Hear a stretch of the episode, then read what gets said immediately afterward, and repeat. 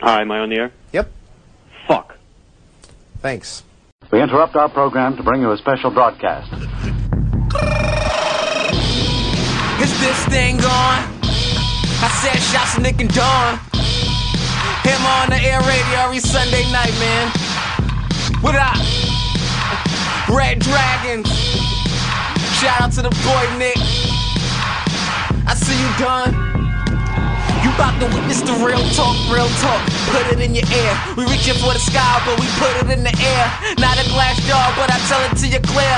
Hammer on the air, we rock. Here's your whip, man. Hammer on the air. Here's this mic here for nothing. My demographic pull do box office numbers. Weekend review said we number one getters. Now y'all all here, we're number one getters. Uh, turn it on, Nick and Don.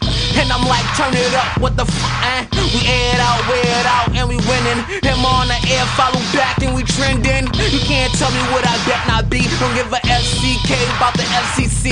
I'm the head for the hellas, voice for the voices. Him on the air Sunday night, and I'm off this.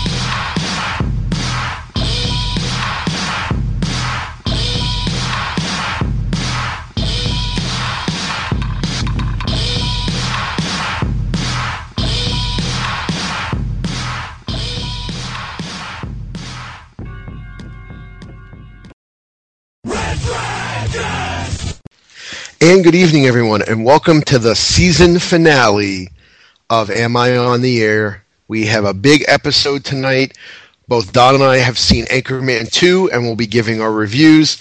And I know, in honor of tomorrow's holiday of Festivus, that I will be airing some grievances about the entertainment industry during this episode, and Don just might as well. But we got a lot to get to and very little time, so let's jump right in. I'm Nick Gator with DX Don Mega. Don Mega, Don Mega. Yes, bring it on down to Rappinville. what up, everybody? Season 7, Episode 19. The Legend Needs Editing. Yes, we are live with you tonight, our season finale on December 22nd. This will be our last Am I on the Air for 2013. So, like Nick said, very big episode. I'm glad we both saw Anchorman and I believe share some pretty similar thoughts. And um, yeah, lots of other news going on in the world of entertainment. So, let's do it. Uh, more, most importantly, maybe, is that uh, the Charlie Brown Christmas special defeated the X Factor, the first hour of the X Factor finale. Uh, 1.7 to 1.5. X Factor ended up having 1.7 for the entire show, but head to head, the Charlie Brown Christmas special that was aired about two or three weeks ago and is 50 years old beat out the first hour of the X Factor finale. I don't watch X Factor. I don't care about X Factor, but I know a lot of people out there do, including Yes. Don, including Don and Corey, uh, and a family friend who said he was never going to look at X Factor again. So I just wanted to throw that out there that you know X Factor's ratings were down from last season, but the article that I was reading about this said that they're still going to be back for another year. Well, nothing, nothing's official yet. Um, Simon Cowell is pretty confident it will return. Um, we do know Demi Lovato has opted out. She says she will not be back next year. Well, I mean, can you blame them after that video they showed? and not only did they show that video, if you don't know what I'm talking about, they showed this video that was sort of poking fun at her alcohol abuse, her substance abuse, and you can see her mouth. That's fucked up uh, in the video, and they still posted the video on YouTube. So Well, they aired that during the finale. did they really? Yeah. Oh, I guess it was online. That's No. even worse. Yeah, she didn't look. You know, I didn't think that she took it that bad, but like it did. It seemed when it first started airing that they were kind of like, you know, like like she looked kind of pissed off. Um, I don't think that was the intention. I can see how that could be. You know, she Well, did have a drinking problem, and they're ask you a saying like, oh, it's what was it called, like crazy juice or something like that. Like, Let me ask you a question. Would you not assume that if they're going to do this, that they're going to consult with you and make sure it's okay? I would think so because they did they did a package. They do this every finale. Even American Idol does this, where they did a thing on Paul, Paulina Rubio, you know, kind of making fun of her accent, and she always said, "Oh, it's mad petchy, it's petchy," like you know, and you know, and just because she had that heavy um, accent, and and so they made fun of her for that. They made fun of Simon and like scowling everybody, and they made fun of Kelly like hitting on the guys during the year in the competition. Like they did video packages for every judge, like making fun of them, and that was just her thing because she's always sipping on a cup. so you know, that was just kind of like she'd say a comment, and they'd be like, "Oh, it's that you know annoying juice or whatever the hell they were calling it." Like I thought it was just something kind of funny. I didn't even think that like that's what they were really going for, but I could see how you know since she did have an issue, how that could be you know turn that. I mean, because you know we're wrestling fans, and they've done some pretty, very emotional, uh, personal things in wrestling. And I'm going to talk about like the Michael Cole thing, where he was talking about Jerry Lawler's dead mother, or like the Big Show and the Big Boss Man when they did the whole thing with the Big uh-huh. Show's dad. And I know that they've talked to that person and gotten permission and made sure it was okay first. And you would think something like this, someone is going to be pretty sensitive about. Why would you go out there and and possibly embarrass them or piss them off without talking to them first? Yeah, I, I feel that she was looped in on that, and I really don't feel that that has anything to do with her leaving the show. Like that, that's something that that contract was already up, and she's opting to not renew because she wants to focus next year on her music and everything like that. It's the same thing we heard like Christina do, and that's why Christina and CeeLo bounce out of the voice now every now and then, and um, you know it's why Britney left because she had her music thing to go do. So Demi Lovato is a pop star, you know, and, and, and that takes out half the chunk of your year it's kind of hard to like do a tour and stuff like that. So I mean, you got to understand where an artist is coming from too. So I really don't think they had one to do with the other, but um, yeah, it was interesting. Um, but we'll see how X Factor does. Well, let me let me ask you another question then. If they weren't planning on her coming back, they hadn't re-signed her, whatever. Would that then be the reason to do something like this? No, I really don't. I just feel like there's more here than meets the eye. And I, Sam, Simon Cowell is a prick. So let's say you know Demi, Demi has been the one constant on that show in three seasons. maybe they had some kind of a falling out, and he's like, "Oh, we're gonna do you know X, Y, and Z." You know, he's an asshole.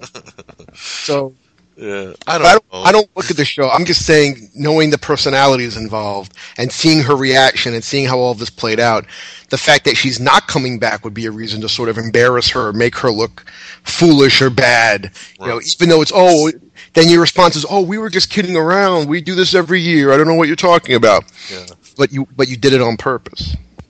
Could be. I mean, you never know. I mean, like you know, we, we always are speculating on this show, but it's just I, I didn't feel like it was that kind of a jab, you know, at her. Like I, I really didn't. Like I feel she kind of took it a little bit of a different way because when they did everybody else's video package, there was a lot of laughs and everybody was enjoying it. And then when they did hers, she did genuinely seem kind of pissed off in the beginning. She made a joke at the end and she was kind of laughing it off, but you know that could just be her trying to turn up a positive face for television too.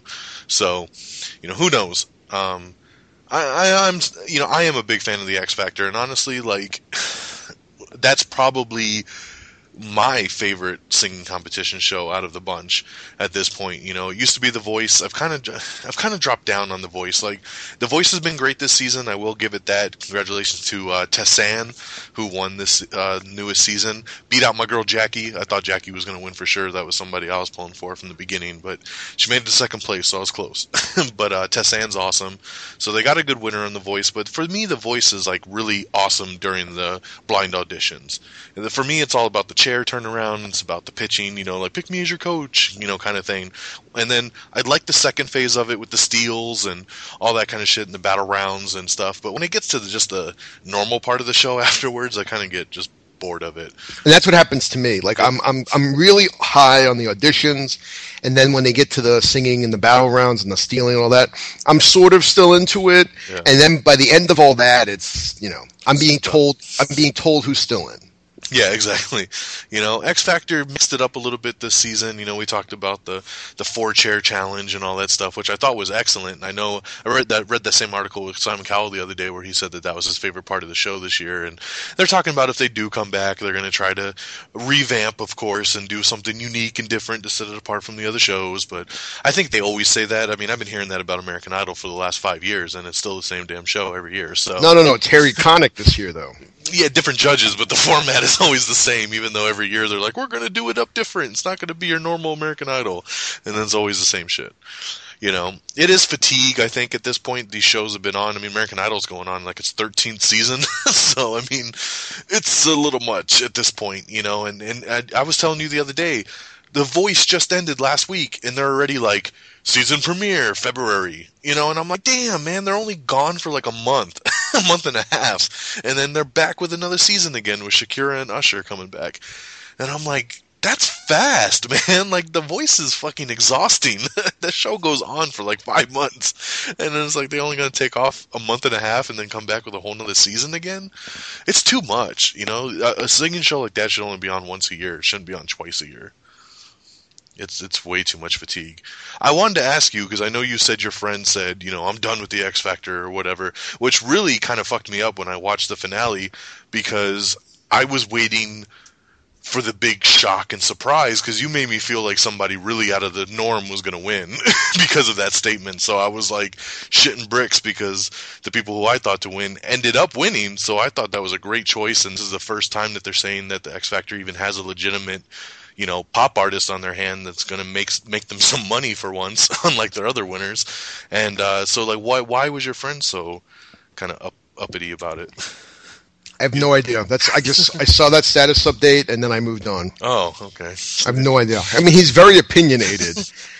Well, So- usually when somebody says that, I mean, because we've talked about it before. I mean, we I've blasted America's voting problem many of times because well, so did Adam. You know, Adam Levine did that last year on The Voice. yeah, I mean, because it happens so often on these shows where you have such an amazing singer and they get bounced, and then somebody shitty wins, and I've seen it happen a million times. So when you told me that your friend said that, it really made me nervous watching the finale because this couple, Alex and Sierra, won X Factor, and I've been saying for the last you know four months they're gonna win. Like they've just they just had that appeal, and when I read that stat, when you said that status, it just made me so nervous that they were to lose and they were to give it to, you know, somebody whack. And um, so when they won, it really caught me off guard. I was surprised again, actually, because yeah, I was really scared because of what you had said your friend said. So I don't know why he's upset. I I don't know, and I and I don't care enough to dig deeper because it's not. I mean, if they had said something about the Doctor Who 50th anniversary or uh, you know the finale of Top Chef, then I might have,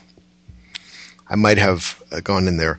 Uh, but speaking of reality shows, I did see that one of the shows you really liked, uh, Master Chef Junior, has been renewed Yes, correct. and I am I am going to be giving that uh, an a chance because I've been watching. There's been a couple of they've sort of been ripping it off. There's been some there's been some stuff on the Food Network that has been ripping it off. They've had some uh, kids competition shows on, so I'll be I'll give that an opportunity because you know I do like um, the food competition stuff. yeah, that's what it kills me because the only ones I watch are the Ramsay ones. Yeah, but Gordon Ramsay is so. Uh, He's you, he's so uh, he's yelling and angry and That's you more, like these That's more Hell's Kitchen, though. Like if you watch MasterChef, I think you would appreciate that one more because it's not just him. He's got two other judges. One season I tried, uh, and I didn't make it very far. But I remember watching like the first episode and just, I don't know. I lose I lose interest quick, especially with, uh, especially with a new something new. It takes something to get me interested. It takes a lot. It takes a lot of gnashing and wailing to get me on board with something new. I don't like that. Yes. I don't even think women should be able to vote still, so it tells you where I'm coming from. Only kidding, it's just a joke. Everyone relax.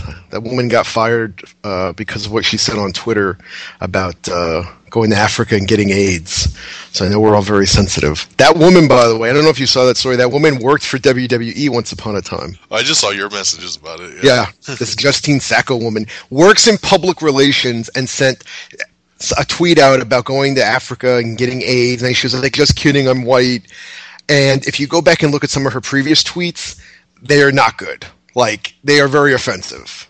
So it's one thing to be offensive, but then to be offensive and not be funny, that makes it even worse. So just one man's opinion on that. But I'll be trying that and the mid-season finale of Biggest Loser just happened, and I've sort of been waning on The Biggest Loser. This season, I'm really watching because Ruben Studdard from American Idol was on, and he just was eliminated. He's been eliminated twice. He was eliminated, and then they brought him back because one of the trainers was giving her uh, her people like five hour energy or something. So, and that's not allowed. So they brought him back because that was the funky week. But now it looks like uh, everyone is coming back that's been eliminated, and they're going to give someone the opportunity to come back and continue on The Biggest Loser. So The Biggest Loser is one of those shows where they were doing like two seasons in a year. Like they would do the finale, and then they would do the next season like a month or two later. And that really got fatigued. So we'll see what happens with that. And then you have shows like Revolution, where uh, you know they, they disappear for six months and no one cares anymore. Exactly. That can't possibly be getting. It can't possibly be getting a third season, right? No, I'd be super super shocked. Yeah, it's been doing horrible this year. Yeah, it's not possible. Well, I know we've been skipping around a little bit, but that's okay. Uh, we both saw Anchorman 2, and a little spoiler since the name of the episode is The Legend Needs Editing, it can sort of let you know what our thoughts were on the movie. But we did see it. I actually was going to see American Hustle, and we're going to see that with my folks uh, when we're visiting them for the holidays. So the next time we get together, I'll have American Hustle, probably The Wolf of Wall Street, and possibly something else to review. But Yeah, there's a lot. yeah, I did want to see Anchorman, and so we decided to go see it last night. Uh, Don, I know you saw it before I did. So, what were your thoughts about this sequel? Um, well, I mean, first and foremost, I loved it. I mean, it it was hilarious, and I was very very happy to get a sequel to Anchorman, which is one of my all time favorite uh, Will Ferrell movies. Um, I love love love the first movie, and this is one I've been hoping that you know I've heard the rumors over the years. Oh, we might do an Anchorman two, might do an Anchorman two. And when they finally locked it in, I was super super stoked on it. Um, and it really lived up to most of the hype. You know, I was very happy to hear. I read a lot of early reviews that said, "Oh, it's super funny. Um, it's right up there with the original." I even there's a ton of people out there that actually say it's better than the first movie. I will not go that far. Um, I I truly feel the first film is way better, um, but this one is very very funny. Um, you know, the cast started getting put together, and you know, you still had uh, Will Ferrell, you had Paul Rudd, you know, and Steve Carell was back, and the whole, the whole nine. Um, Christina Applegate. I mean, everybody started returning. Uh, we heard about Harrison Ford joining the cast, which was like super odd at the time. And I gotta say, with the whole Harrison Ford thing, I was a little bummed because when they signed him, they never specified that it was going to basically just be a cameo. You know, because his role in the film really is a cameo. He's in the film for maybe five minutes. It's at the very beginning of the film. Um, and he makes one appearance later on, but it's just like it's really just a cameo, and that's it. So I was a little bummed by that because they made it seem when they hired him that he was, you know, it was like Harrison Ford joins Anchorman 2, and it was just a big deal was made about it, and then it was just a cameo. So that would have been better if it was kept as a secret. Like the big fight scene later in the movie. So, um, if you saw the first Anchorman, there's a there's a big big fight between all the news studios, and you, there was a ton of cameos in the first film. Um, well, this does not disappoint. The film really does it all over again. It's another big fight in the park, um, and all the different news teams come out, and it's a brand new bunch of people doing cameos. And there was a lot of surprises for me. There's not many things in movies anymore these days, and we talk about this on our wrestling show, Future Endeavors, that there's not much that surprises us anymore these days. And I got to say, I was genuinely surprised because none of these cameos were really leaked out in advance. I hadn't heard about any of these, so as they were kind of happening, I was like, "Oh my god! Oh my god! Oh my god!" So that was really, really cool. Um, so you know, the film basically takes place. Uh, several years, or maybe right after the first film. It's still in the 70s. Um, Will Ferrell's character, Ron Burgundy, and, and Christina Applegate's character, they're the top news anchors as they left off in the first movie. Um, and then basically, they. Ron kind of uh, doesn't get a promotion that he wanted, and he ends up leaving newscasting, and he goes kind of down in this downward spiral. And then they open up a new 24-hour news network, and they want Ron to be a part of it. And then he, so he of course agrees, and he's got to bring the old team back together. And it was a really cool segment of how they brought all the characters together. I thought everybody's introduction was great. Paul Rudd's character was awesome with what he was doing now, and um, you know the. Uh, the whammy uh, chicken store that Dave Koechner had was awesome, and Steve Carell of just so beyond ridiculous in this movie. Kristen Wiig is in this film as well, and she's also got um, kind of the same like she's the same style as like Steve Carell's character, so they play off each other really really well too. And of course, hilariousness uh, ensues. Now, going with the show's title, as Nick told you, the, the, we said the legend needs editing, and this is where the downside comes to play on this film this film runs a little over two hours long. I think it's about two hours and four minutes or something like that. Um, there's no need for this film to be that damn long. it it really took away from the film. And for as hilarious this movie was and how good it was going, it kind of hits a wall about an hour and 20 minutes into the film. It just stops for me, it completely stopped enough to the point that I actually fell asleep in the movie theater because um, I got really bored and I, it just started dragging. And, and, that's sad to say because before that point, I was really thinking like, this is a five star comedy. I'm laughing my ass off. This is awesome. And then it just hit that wall. And literally for about 20 minutes of the film after that, I was just out of it. It just did nothing for me. It dragged and it dragged and it dragged. And I know Nick agrees with me that it was about the same spot that he kind of zoned out on it too. And uh, so, you know, it's very obvious that they made a mistake there. Um, and then, you know, after it kind of then all of a sudden it kind of snaps back in and then you get the fight in the park and everything else and all the cameos and the film really comes back strong at that point so the movie ends on a very high note um, so if they would have just cut out that about 20, 25 minutes in that middle section there, this film would have been so so perfect. And you know and it's unfortunate because you feel like i i feel truly i mean these are all really good friends that made this film and they were super stoked to come back and do this movie. And i feel like sometimes they just let the camera roll too long and then they they overwrite and they're like oh let's add this segment in and let's do this and let's do that. And it's just too much. A comedy movie like this really needs to stick around that hour and a half hour 45 minute time mark and that's it. Keep it tight and keep it flowing you know, and, and unfortunately they ran it a little bit too long and it got kind of silly in the middle. Um, but take that out the mix, it was still a hilarious movie, and I'm very glad that they did it. So for me overall, I give it four out of five stars. Um, I would have gone even higher if it wasn't for that 20 minutes that kind of zonked me out of it, because um, I really did laugh my ass off. There were some great jokes, and, and you know, Ron Burgundy is such an amazing character, and and the new the whole news team as a whole was great. I got to shout out J- James Marsden too, uh, who a lot of people know as Cyclops from the X Men films. He was awesome in this movie too, and uh, you know, and wait till you guys see the cameos. You know, I really wish we'd get into spoilers on this and we'd run them down and and everything. But the movie just came out. I don't want to spoil anything, but it was awesome, and you guys will definitely have a blast with it. If you love the first movie, definitely go see it. It's highly recommended. For me, four out of five uh, minus those 20 minutes there. So, Nick, what you got on Anchorman 2? I, I do think that Don liked this movie more than I did because I could not say I loved this movie. I will say this I loved the first hour of this movie. I can definitely say that. I definitely loved the first hour of this movie.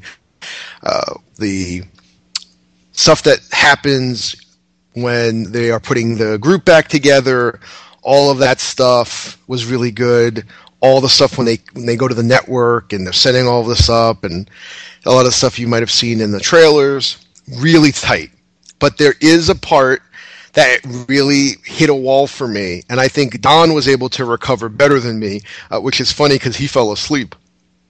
But that part, I was, I had a hard time recovering from that lull. And there's this, and I think Don and I agree on this. There was a very specific sort of subplot that happens in the middle of this movie that should have either been completely removed or edited to the bare bones to get this movie down to an hour 40, hour 45, even less. And it's great if you're having a good time making a movie, but save that for the Blu-ray save that so where you have like the unrated cut, and the unrated cut's more than just six minutes longer. It's even longer. Yeah. Or could you imagine an, an unrated extended cut that's actually like 40 minutes extra? Yeah, I mean that's what they that's what an unrated extended cut should be, not 3 minutes or 5 minutes or 7 minutes or sometimes in some of those they actually make other edits so they take like 10 15 seconds here and then add a minute or two here. You know, do that and tell your story. There's nothing wrong with over filming or overwriting. The problem is when you don't edit properly. And I think this movie suffered dramatically from a very poor editing job to where even when they picked up steam at the end and you have the fight scene and everything, how it wraps up, by that point, I was sort of lost and disinterested, and, and I did not get as much out of it as I would have if I hadn't gone through that 20 or 25 minute malaise in the middle. So that that really bothered me, and that really took away from the uh, entire movie experience. At the beginning, you know, that first hour, they're hitting on all cylinders. Every joke is really funny. It's hilarious. It's the same stuff. It's really close to the first movie I felt, and then that middle part really did me in, and then they it does improve. It does get better at the at the end, but by that point they had sort of lost me. Uh, I'll say I agree with you about um, James. What's his name? James Marsden? He doesn't even look human. he he doesn't. He like his cheekbones and his skin and everything. Like he looks like an alien, and I mean that in a good way. Like you ever see someone that's like their skin is flawless. You know, everything about them is just so almost too perfect. Uh, he sort of had that look, you know, the cheekbones He's and such a everything. prince. Yeah. um, he was really good in, in his role uh, coming in. I I liked the the woman that played their boss, who Ron Burgundy ends up dating. Linda The black. Jackson. Yeah, I liked her a lot. What about I Greg like Kinnear? I, I was I was really happy when Greg Kinnear popped up. I really liked Greg Kinnear and his role, and I thought the cameos at the end were all really good. I will say this: the very first cameo in the movie, uh, there's a scene where they're in New York. You know, Veronica and Ron are in New York. They work for you know uh, the biggest organization and the biggest network in New York doing the news and everything. And they're walking down the street, and uh, someone starts talking to them and is complimenting Veronica, and it's someone famous uh, in some circles. And I had no idea who it was, but the audience reacted like it was someone famous. So I had to ask my wife, who's a little more in tune with uh, certain aspects of popular culture, who it was, and she knew. So when you if you see the movie, the very very first cameo, it's someone that's talking to them when they're walking down the street. I didn't know who that was, and honestly, I don't even remember what he, that person looks like. so I would not know. Uh, I thought the Kristen Wiig character was tremendous. The the scene in the laundromat with her and Steve Carell was very very funny. Um, Dated the soda machine. yeah, and then she's wearing like the uh, jockey shorts. not even like not even granny panties. She's wearing boys tidy whities. Uh, I thought all of that was, I was every very time he good. touched her shoulder and then he like ran off off fast. Yeah. all of that was really really strong, uh, and then the end was good. But the the middle and you'll when you see the movie, you'll sort of know how it goes. They they really needed to either cut that out and like take plot points that they needed to to do for the whole movie. Like they just needed to do less.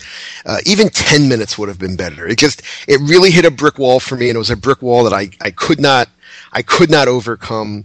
Uh, it, it is still, you know, it was a good movie. It was fine. I didn't love it, but I liked it. I loved the first hour though.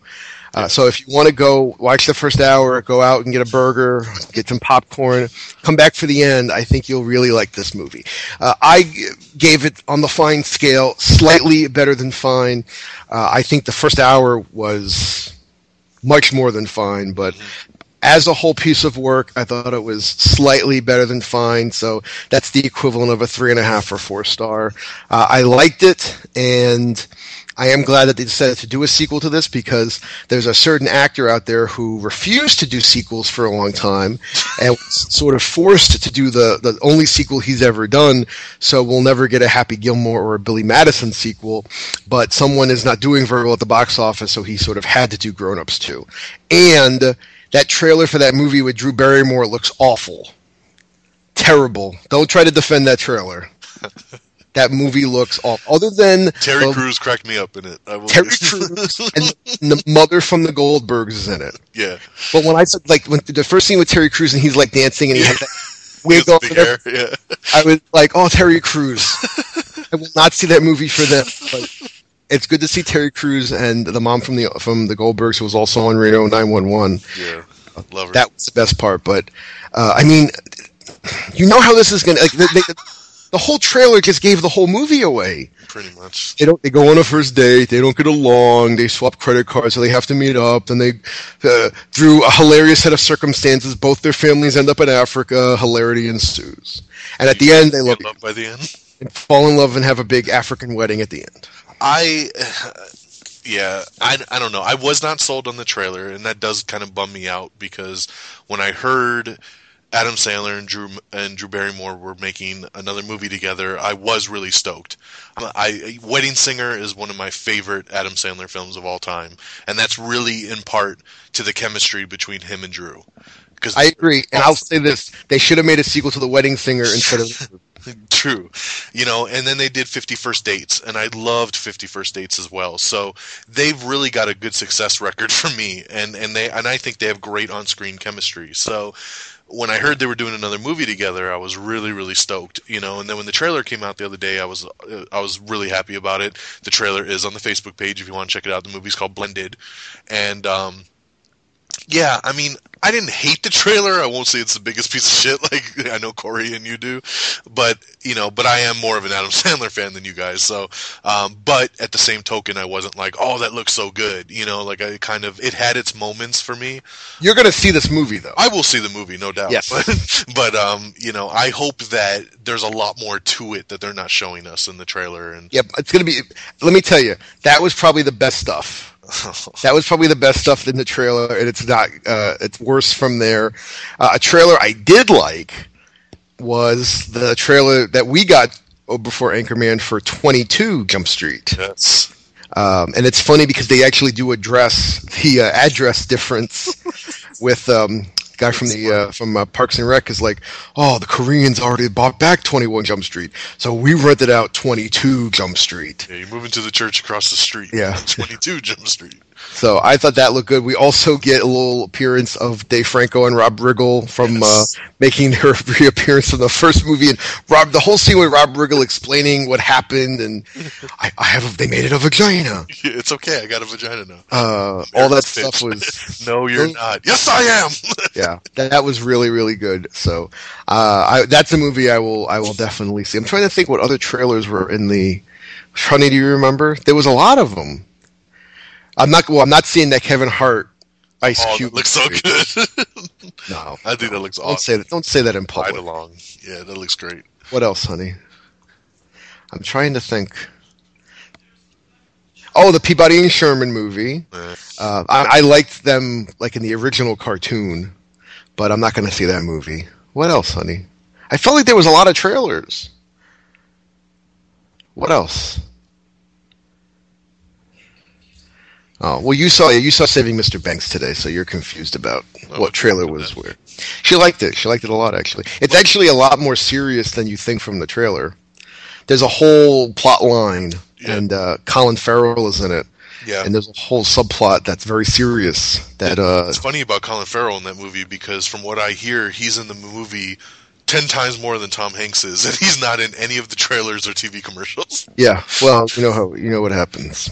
But they're saying this is like his best performance to date. Yeah, I've heard I've heard that from a couple of people. One of the guys who does local radio here saw it on a on a preview. By the way, I, I would I would have liked to have seen Grudge Match on a preview. Oh yeah, I will be seeing Grudge Match. I already have a date with one of my buddies, since we're both enormous Rocky fans. That we have to we sort of have to see it. In fact, if I could get it at a Christmas dinner and go out and see it, I would think about it. But I, uh, I'm trying to think of what other trailers. I felt like there was like eight or nine trailers. damn. That would be. There were several. Usually, there's not more than six. Though. Six. Uh, I felt like there was a lot. I thought there was more than normal, more than usual.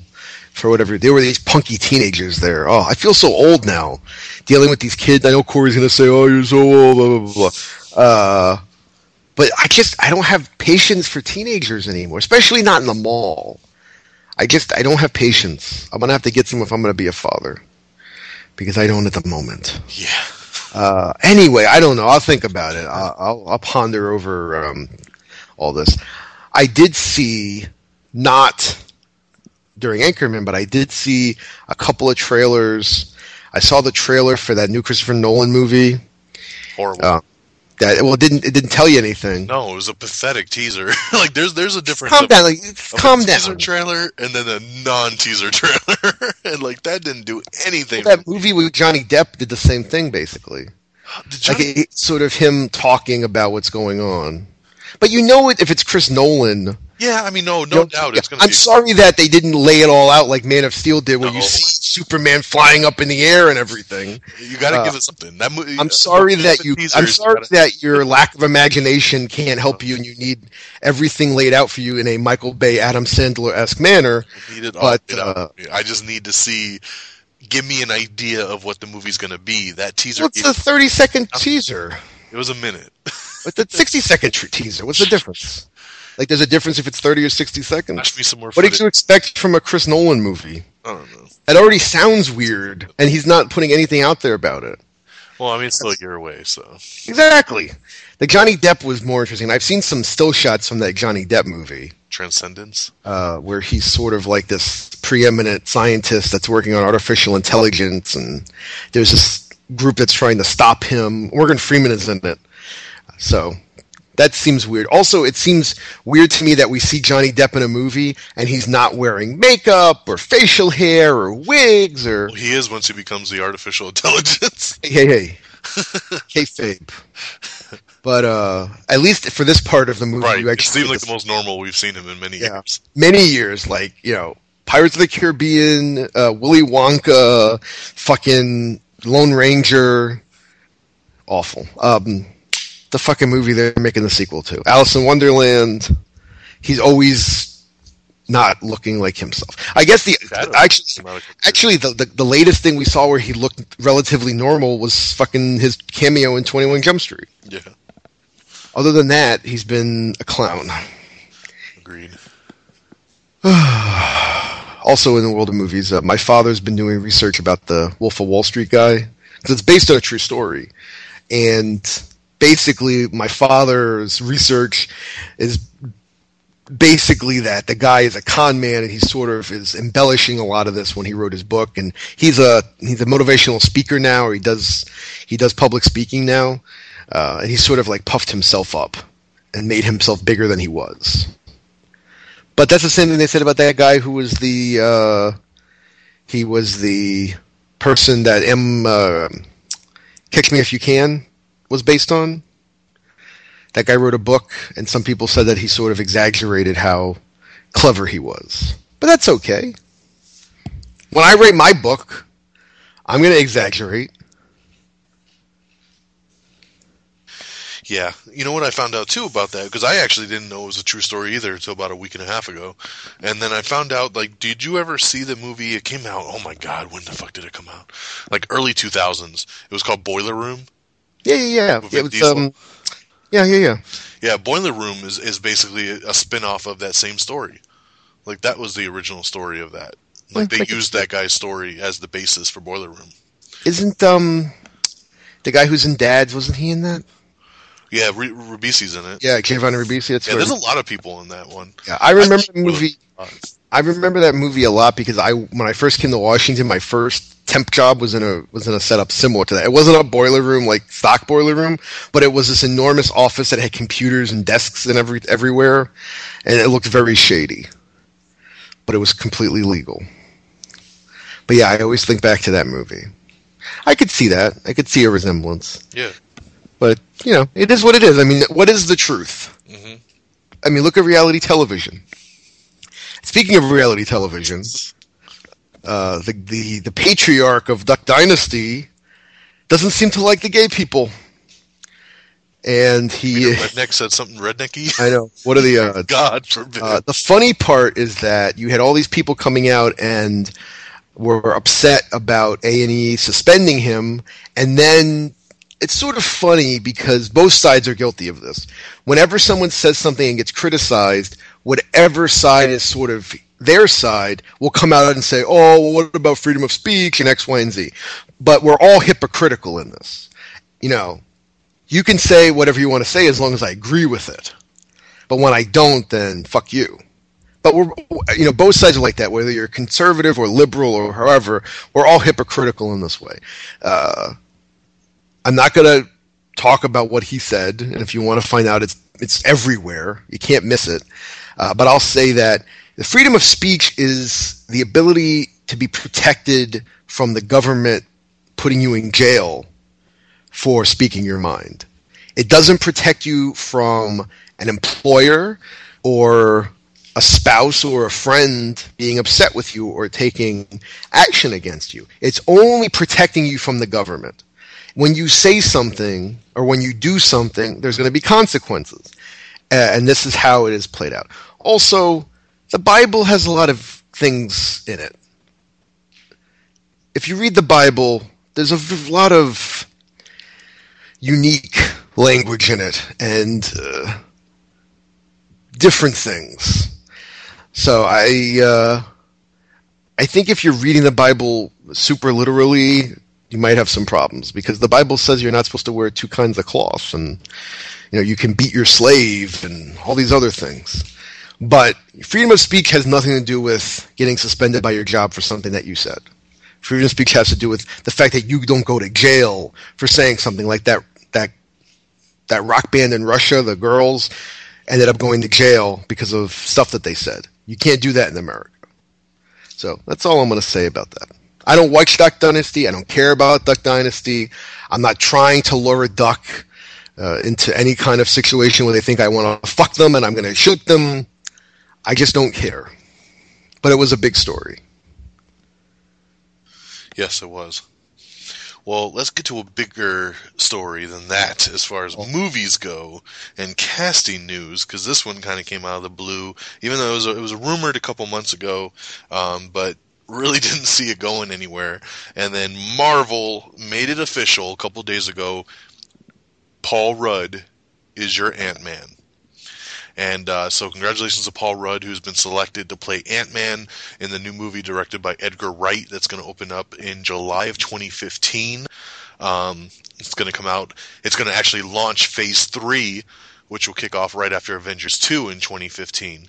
Um, so this is a very interesting casting because I never would have saw Paul Rudd as Ant Man, but now that he's been cast as it, I'm really stoked about it because you know he's kind of goofy scientist type dude, um, somebody that I think that Paul Rudd would really bring a nice aspect to, you know. So I'm I'm really interested to see his take on it, and I think it's going to be something really really good. And with Edgar Wright. Um, with Edgar Wright directing it, he's always got a comedic undertone to his films, and who better than Paul Rudd to really bring to that? I mean, if you just we just talked about Anchorman, he was awesome in Anchorman too. Um, so I'm really stoked on this. I think that's really good casting news. Um, Nick, what do you think about Paul Rudd getting cast as Ant Man? Uh, I like Paul Rudd. I don't know a lot about the character of Ant Man other than the Avengers sucked because they didn't get in- included, Ant Man or Wasp. But it's fine as far as I know. I uh, you know I'm gonna, I like Paul Rudd and I'm gonna see this movie. So I really like that little teaser trailer, but that there was no there was no you didn't see anybody's face in that. But I'm gonna see the movie and I like Paul Rudd. I mean, is this is this weird? Is this gonna be totally different than Ant Man is laid out in the comic books? No, I don't think so. I think they're. Oh, I mean, they might tone him back because I, I'm not really big up on Ant Man either. But like from what I hear, a lot that people don't like about his character is that he's that, he, is that he's kind of a dick. Like he's he's kind of just a straight up dick in a lot of the versions of the comics, and they were kind of like, how's that going to play into this kind of cinematic universe? So uh, I don't know if they're going to play him up like that. they probably tone him back a little bit, um, but you know, I'm very interested to see what Paul Rudd's going to bring to a character like this. I mean, especially like the physical, you know, part of it. I think it's going to be really interesting. Yeah, I mean, it's it's if you told me Paul Rudd was going to star in a superhero movie, exactly. It's sort of a really, Yeah. but It's odd, but I like it. okay, I will take your word for it. You know better than I do uh, about this stuff. Now, who's playing Wasp? That's the most important thing. Gotta have Wasp in it. I really do hope that they announce her because I mean they go hand in hand. So that's his wife. I mean they gotta they gotta get into this. Um, so I'm I'm hoping. Uh, I'm I'm really hoping now too that since they have Paul Rudd locked in, that this might mean that he might be in Avengers two. You know, because Avengers two hasn't started filming yet, and that's going to be filming right before Ant Man.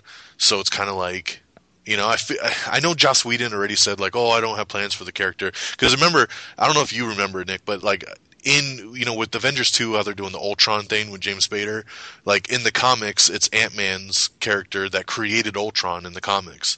And um, Joss Whedon said we're not doing that origin story. Like it won't, he won't be created by Hank Pym, who is Ant Man.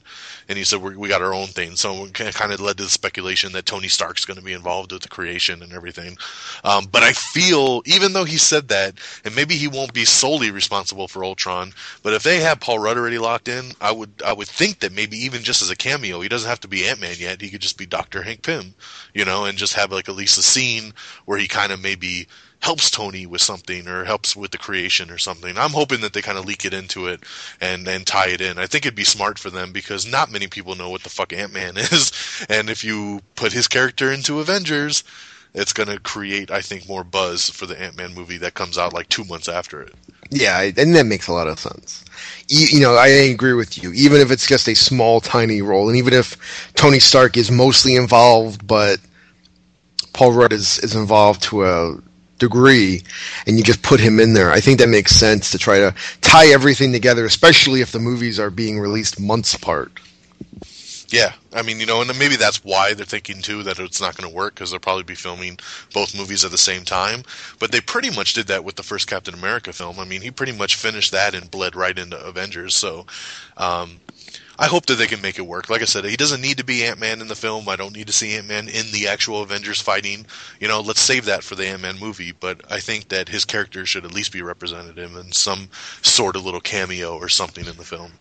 That's fine. So yeah, so that's awesome news there. Um, and some not kind of awesome news, sticking with the Marvel stuff, that's kind of bummed me out. Um, it was announced Friday that in X Men: Days of Future Past, which comes out in May, um, the cool part about this movie was how they took the original cast from the first three X Men films, and then they took the cast from the First Class film, and they kind of merged, you know, both you know classes together since they're doing this time travel element and everything.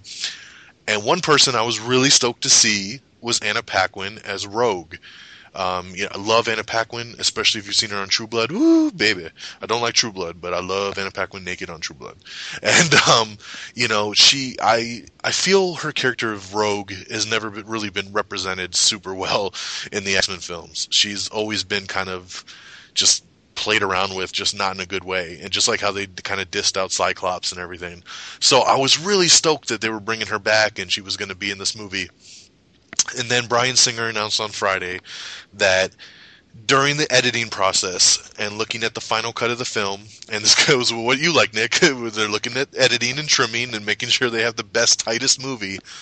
They realized that there was a scene in the film that just didn't flow with the rest of the film. It just kind of felt odd and it messed with the tone, and they didn't like it. So they deleted the scene.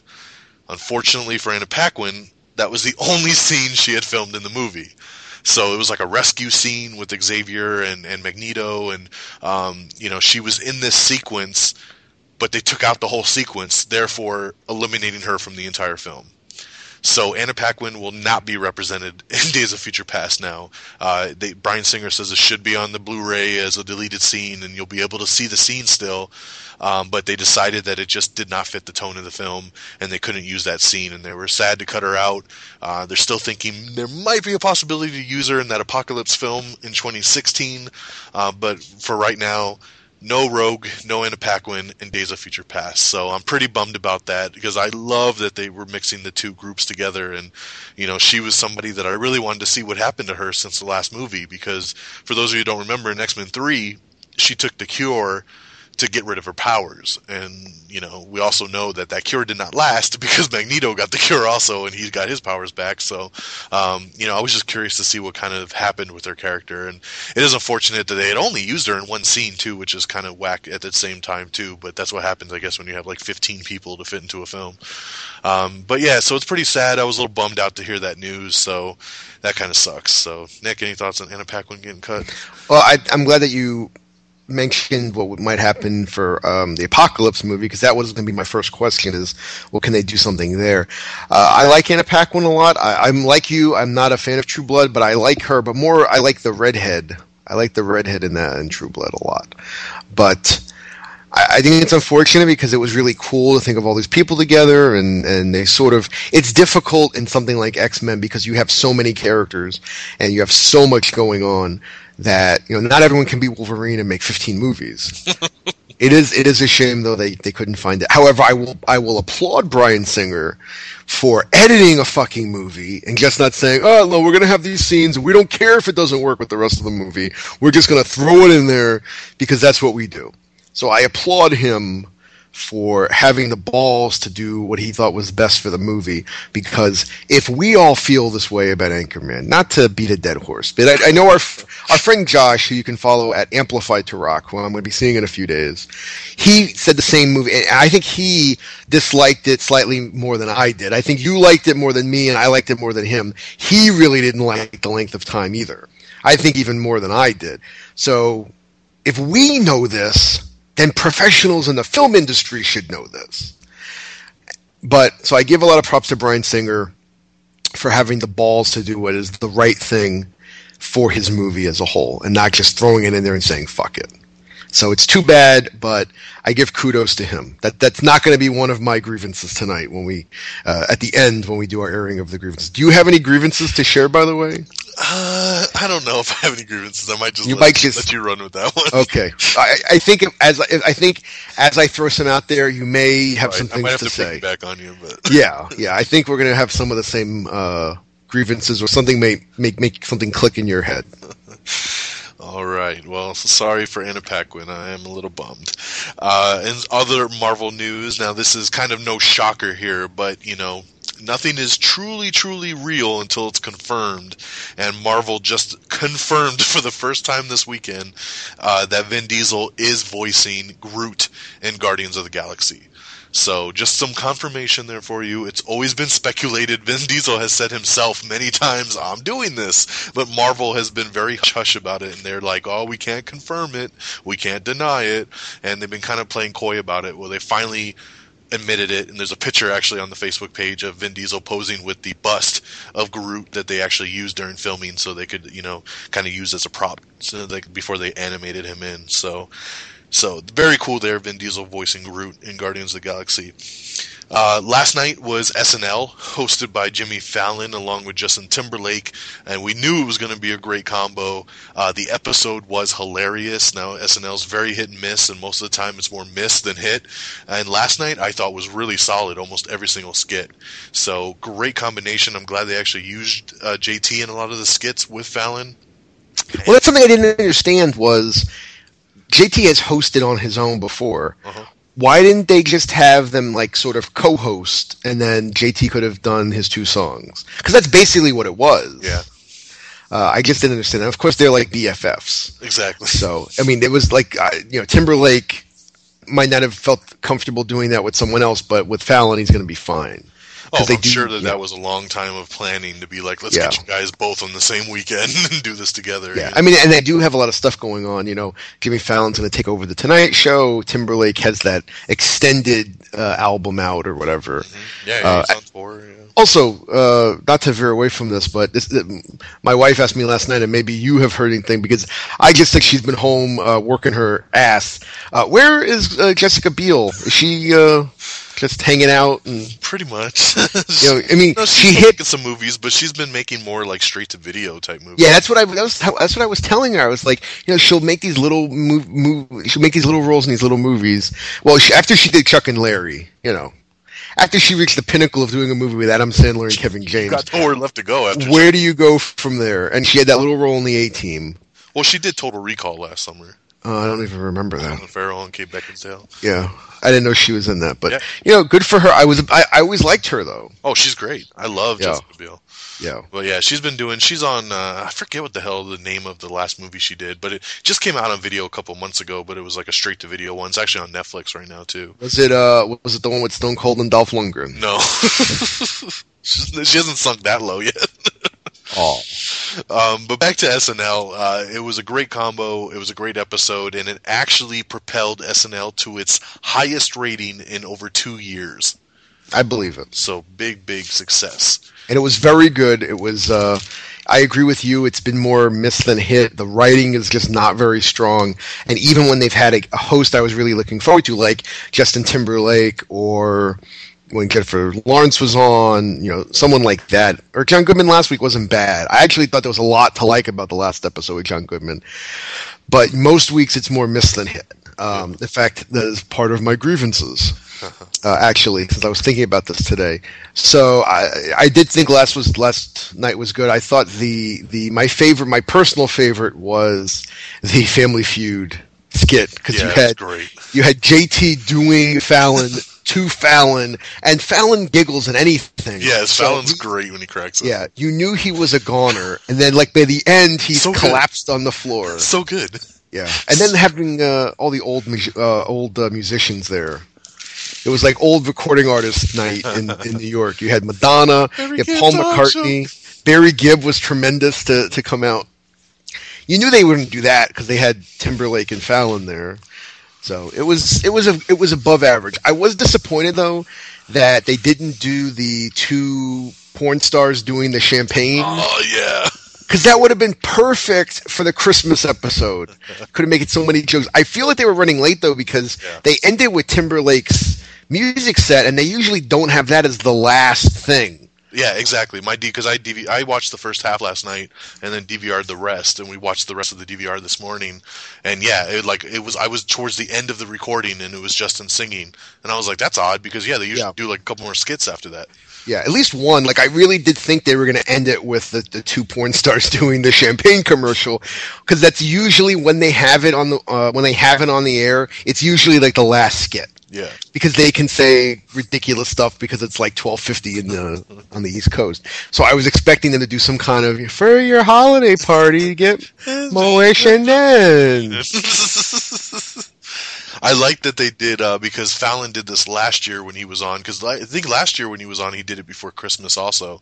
And when they do like the holiday CD and they do all the impressions, like at the end, it was like that's what I call Christmas, Volume Eight or whatever. Yeah, no, that was good. And like you know, he was like they were doing all the impressions of Alanis Morissette and Guns N' Roses and everything. Like because he did that last time and it cracked me up. And the the "Do It on My Twin Bed" song video had me dying. Yeah, Do it. this might have been the, the thing where they uh, they had they had a lot of good material. They couldn't get it all because you know what I really wanted them to do was to do a Jimmy Fallon Boston.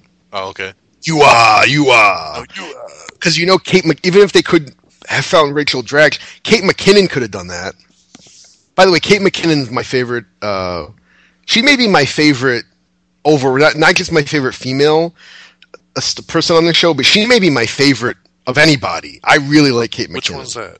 She's the one that sort of looks like Scarlett Johansson. She does. She does like so many of the female impressions. Like last night, she did. She did Jane Lynch and Billie Jean King. That chick. She, Uh, she looks the- like Scarlett Johansson. Yeah, I mean, not not a lot like Scarlett Johansson, but I, don't, I don't think she's very attractive at all. she looks like. Uh, well, she, she's not going to be as attractive as Scarlett Johansson, but I feel like of all the people on that cast, she looks the most like Scarlett Johansson. when I see her, I think she looks like a a less attractive Scarlett Johansson, which isn't that bad. I mean, let's be honest here. If I say you look like Scarlett Johansson, that's a, that's a compliment. No, I, I like her a lot. She's funny, yeah. Yeah, she's always they put her they give her a lot of stuff to do. Her Jane Lynch was great. Yeah. The funny part was her Jane Lynch and her Billie Jean King were very similar. So she does uh, for a lesbian impression. She does the same. She does Ellen too, doesn't she? Uh, yeah. And she does Angela. And she does Angela Merkel. And she does the crazy woman in the bar skit that they did with John Goodman. They did it with maybe Vince Vaughn or someone one time. I don't remember who, but they, they've done that skit a couple of times where it's like towards the end of the night, it's like the last call in the bar, and there's these like two crazy Yeah. people talking. So she does a lot of stuff. I like her, and I like Bobby, Bobby Moynihan. By the way, I didn't know uh, Andrea Bocelli was so fat. I they had Bobby Moynihan uh, doing the impression of Andrea Bocelli, and I was like, when did this happen? Uh, and Kenan does all those people. Kenan's awesome, man. He- I like Kenan, but, but Kenan, like it's, everybody's the same. like his his impression of Steve Har- Steve Harvey is so close to his impression of Al Sharpton, so close to his impression of Shaquille O'Neal. At least Jay Pharoah tries. Yeah, his, By the- uh, by the way- Kanye was awesome. The Kim, By the the way- Kimye opening the, Yeah, the Kim, Kimye, the Kimye sketch is very good. I like the Kimye. His impression of DMX. Oh my god, that was great. Rudolph the Red-Nosed Reindeer. What? good. Like it really sounded like DMX. Yeah, the Kimye thing is funny because Ki- they, they, they really capture Kim. Like, I'm on the cover of a book. Because I hate Kim Kardashian. I'm, uh, you know, uh, my record about this is uh, very strong. Uh, and I like the fact they have Bobby Moynihan in in the uh, band. He playing like the fat Kardashian. I think that's like, Rob. Thanks, ladies, and Rob. But they really there wasn't a bad skit last night. I just wish there were a couple. But I mean, with those two, they they should be able to come on and do something every year together. and when they kicked off with the, you know, bring it on down to Rappinville, like every time JT's on, he does that skit. It cracks me up. That is one of my favorite things that he's ever done. We put it on. You could see the woman outside doing it, and you Yeah. knew that where it was going. I like when he does the soup kitchen. That's my favorite. Like soup, there it is. Soup. There it is. Just drop it like it's hot. drop it like it's hot. That's my favorite of all of those. But everyone has been really good. He is he is very talented, and I wish his movies did better. Like the movies he stars in, like he was really good in the Facebook movie, but like you know, In Time didn't do too bad, but it wasn't a super mega success. Um, so I really like he seems like one of those people that like, people you know like his fans are super devoted and Yeah. go out and support him but yeah they don't really when it comes to movies for some reason not in the Forbes top ten of the most uh, biggest box office draws of 2013. well speaking of top box office draws i will actually bounce right to that See that? because we got a top six right here of the uh, top box office draws of 2013 based on the total grosses of their movies. Coming in number six, which I was a little shocked by, but it was actually Paul Walker coming in at number six. Number five was Sandra Bullock, of course, for The Heat and Gravity. Um, number four, Vin Diesel, uh, pulling together from Fast Six and Riddick. Uh, number three, Steve Carell, uh, who the majority of this was Despicable Me 2. Yeah, that's So- when we, when we saw this when we saw this list, we were like Steve Carell. I said Steve Carell, and you were like, "Yeah, I don't know." And then I was like, "Well, was he in an animated movie?" And, and you were like, "Oh, Despicable Me too, of course." Yeah, one of the biggest movies of the year. Yeah, you, you mean he didn't get this for Burt Wonderstone? Yeah. well, he had Burt Wonderstone. He also had a little independent movie over the summer called The Way Way Back, and then, of course, Despicable Me Too. So Steve Carell lands number three. Number two, based off of just one movie, Robert Downey Jr., who just off Iron Man 3's alone uh, uh, came in at number two because that's how big that thing was. And your number one, and I'm so happy to announce this, Dwayne The Rock Johnson. Yes, The Rock was the biggest box office draw of 2013 as he had Snitch, G.I. Joe Retaliation, Pain and Gain, and Fast and Furious 6 all in the top 10 for many, many weeks. And he brought in over $2 billion at the box office. So big congratulations to just this dude who was just a wrestler in the WWE. And when he went to Hollywood, everyone laughed and said he'll do nothing and he'll be back in a couple months. And this dude was the biggest box office draw of 2013. So happy for The Rock. Yeah, it is funny to think about even when they do stuff when like he does the rock concert and he's on there and he's in the ring and everything and wrestling fans are so greedy like we don't want people to succeed. And i'm not talking about us because we both really like the rock and we really we want success for him and success for steve austin and everybody else except for hunter. But so many wrestling fans are so greedy and selfish that they don't like The Rock. They have this jealousy or this resentment towards The Rock. The the guy went from being Rocky Maivia and being close to getting fired by the company by by the WWE to becoming The Rock and turning that character into not only an enormous wrestling star, but transcending wrestling and becoming a mainstream celebrity and now becoming the biggest box office star in the world. It is an incredible story. It really is. Mm-hmm. It really is a story that a movie should be made of. It is the American dream come to life.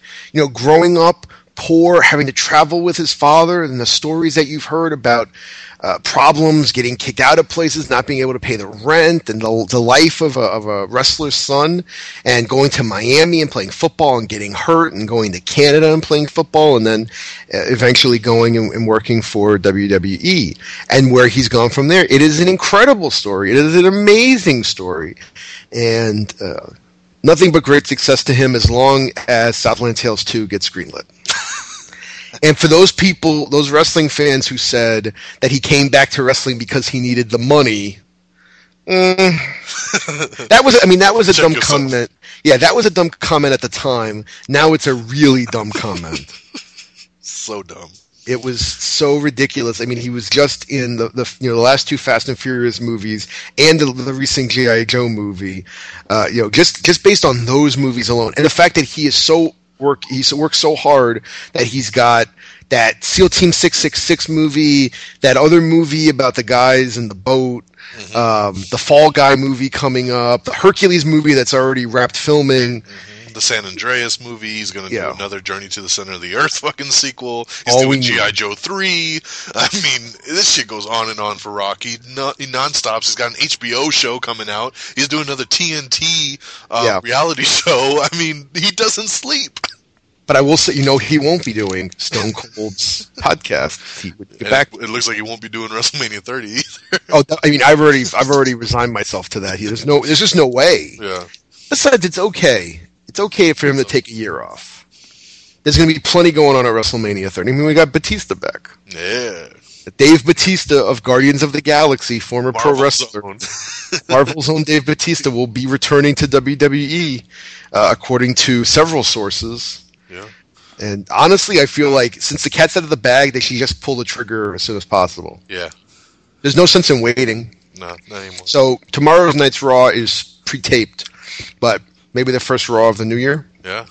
That'd Next, the, the next live Raw, he should just come out. Agreed. All right. I don't even like him, and I think that should be they. totally. Yeah, cat's out of the bag, like you said. Uh, so we thought this article was pretty interesting. It came out in the last week. It was 10 movies that you didn't realize were big hits in 2013, uh, based on budget to the amount of money that it brought in. Uh, some interesting movies popped up on here that I was like, damn, that's true. I didn't realize how good they actually did. Uh, the first one up is We're the Millers, which I, of course, loved. This was an awesome comedy of the summer, but it was made on a $37 million budget, and it brought in 269 million dollars. so, um, pretty massive for We're the Millers. Uh, we also got the, that movie 42, uh, based on the true story there.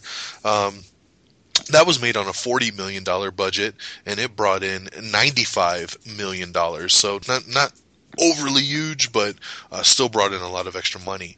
Uh, Olympus Has Fallen, another movie that I thought was really excellent last year.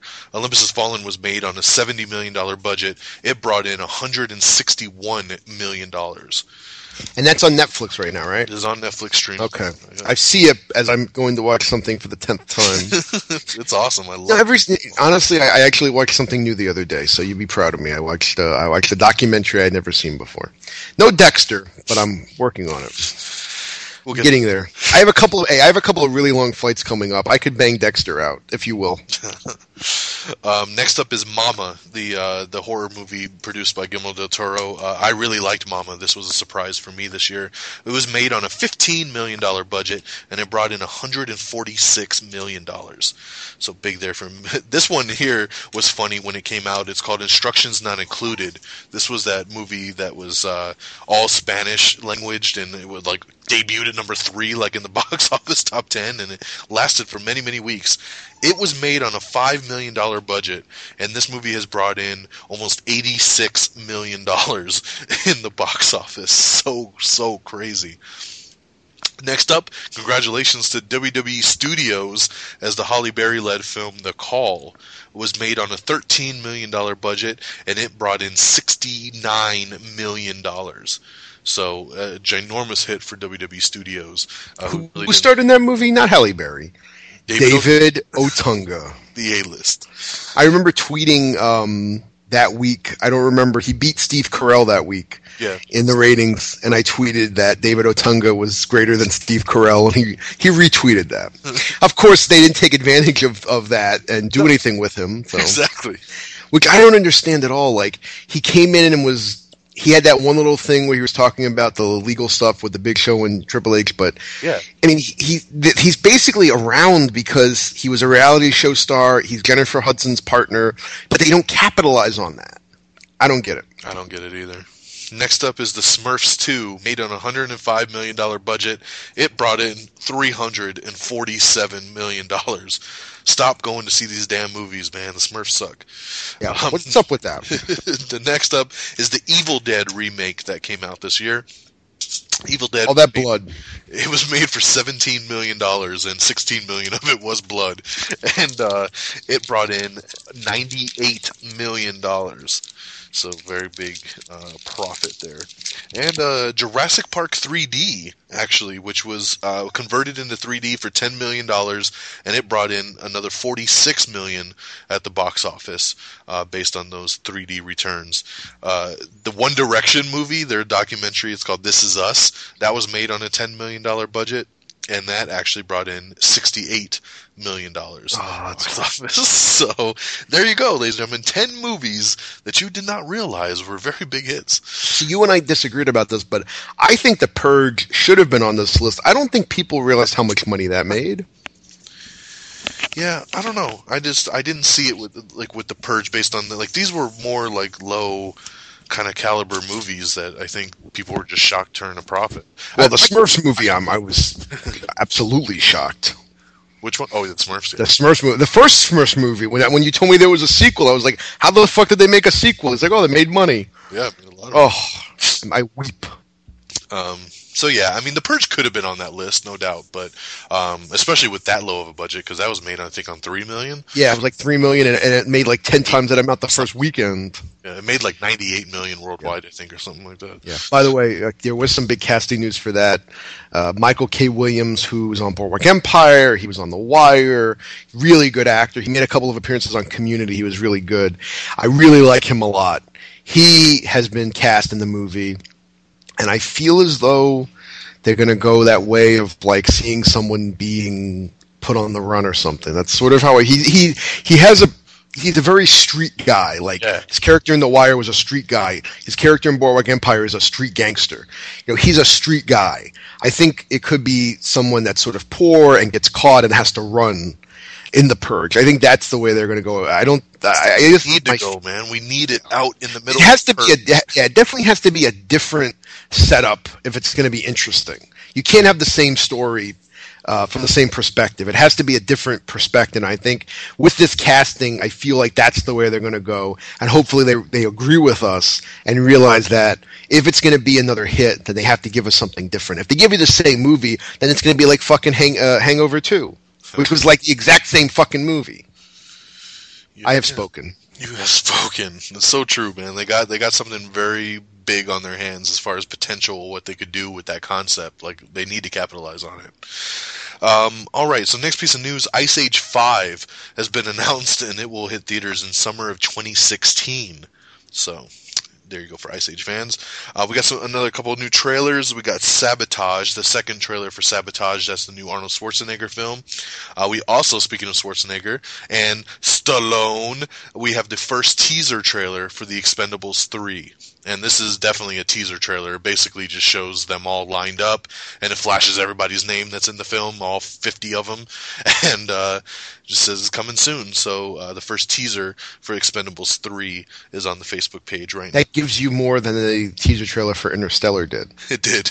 which was just I was very I was sort of confused uh, by that, but it's Chris Nolan, so Chris Nolan still hasn't made a bad movie. Yeah. Um, we got another trailer for the movie that Nick doesn't want to see. I'm talking about Ride Along, the new movie with Ice Cube. No, I just Kevin I'm not Hart. I'm not digging it. Kevin Hart annoys me. Oh, so- Kevin Hart bothers me. He really does. Like he gets all the Chris Tucker roles now, and Chris Tucker used to annoy the the shit out of me, but he's sort of that same high pitched. Oh, I see, whiny- yeah, I see what you're saying. You know what I mean? Like he gets the Chris Tucker roles. I used to feel that way that Ron Livingston roles were now going to Paul Rudd because Ron. I really felt that way. You know, all those like sort of quirky white guy things. Yeah, I can see that too. Yeah. And then they were both in Dinner for Schmucks. yeah. But Ron Livingston sort of hit a wall, like that show he was on that got canceled, Def- uh, Defying Gravity, and there's no no Office Space sequel, so he was he was involved with the Sex and the City stuff, but Yeah. he hasn't been doing a whole lot. Well, Paul Rudd is now going to be part of the Marvel universe. Yeah, big things popping for Paul Rudd. Um, Despicable Me 2 came out on DVD and Blu-ray last week, and it sold a whopping 4.5 million uh, dollars in DVDs and Blu-rays in its first week, uh, which is a record uh, for DVD and Blu-ray sales for like the last like 10 years or something like that. Like they were saying like how this is like this was a sign of like the glory days of old school DVD sales when people used to buy movies like constantly, and um, like just saying how this kind of brought life back into the market. Uh, so Despicable Me 2, ginormous on uh, DVD and Blu-ray. Uh, Fast and Furious 6 also hit, and it was right behind Despicable Me 2. It actually sold over three million copies, so a lot of people picking that one up and snatching that one up, and I think a lot of it has to do too with how they've been advertising that a portion of the proceeds goes to Paul Walker's foundation and stuff like that. Um, which I do have a little bit of, of uh, news on the extended edition of Fast and Furious 6. This kind of pissed me off because I picked it up and I was burned by the Fast and Furious movies for the second year in a row. Um, just to kind of take you back, Fast Five when it came out on Blu-ray also came out in an extended edition, and I was super stoked, and I was like, "Oh man, this is gonna be awesome." Well, I watched the movie and I was like, I didn't see anything different. Come to find out that Fast Five's extended edition is one minute longer in runtime. So I was like, okay, that's stupid, and what a waste of you know time and marketing and everything for one minute extra. So Fast Six comes out last week, and they do the same thing, the new extended edition. Check it out. So I bring it over to my brother-in-law's house the other night. We watch it, and about halfway through, I say to my other brother-in-law, and I said, you know, because we saw it in the theater together, and I said, "Have you noticed anything different with this film?" And he's like, "No, I haven't." So we looked it up. Fast Six's extended edition is 53 seconds longer than the theatrical version. 53 seconds. I didn't think it would get any worse than the minute I got in Fast 5, but Fast 6 knocked it down to 53 seconds. It's like 2 seconds in this scene, 3 seconds in this scene, 7 seconds in this scene. So it's spread out throughout the entire movie, but it's so short that I didn't even notice a single thing. So, just so you know, if you're interested in picking up Fast 6 and you're stoked on the extended edition, it's 53 seconds longer. Well, now I'm definitely not going to. so I was I was thinking about getting it just to help Paul Walker's foundation, but not no mo. I did get Despicable you Me still 2. get it. It's still an awesome no, movie. pass, pass. Uh, that's a movie that I was very happy to see in the theater, and I don't, I can't replicate my theater experience. I did buy Despicable Me 2 for Dave's sister, which I do every year because they have two kids. They don't get to the movies a lot. They she works a lot, being a doctor and everything, so they don't get to the movies a whole hell of a lot. So I, I every year as their Christmas gift, I get them four or five movies on DVD. I've gotten them. I think because of me, they've seen all the Iron Mans and uh, the Avengers and a lot of those movies. They did see Man of Steel, but because she's such a fan of Henry Cavill, that they, they asked for that as well. nice. So. Uh, Bryan Singer has revealed that um, they're writing the X Men Apocalypse film now, and that he's brought his X Men 2 writers back in to help write this film. So that's very exciting. A lot of people feel X Men 2, X Men United, it was called, uh, was the best of the bunch. A lot of people love X Men 2 and think it's the best of the bunch. So uh, this is really exciting news for a lot of people that those same writers are coming back to work on Apocalypse. So very, very cool.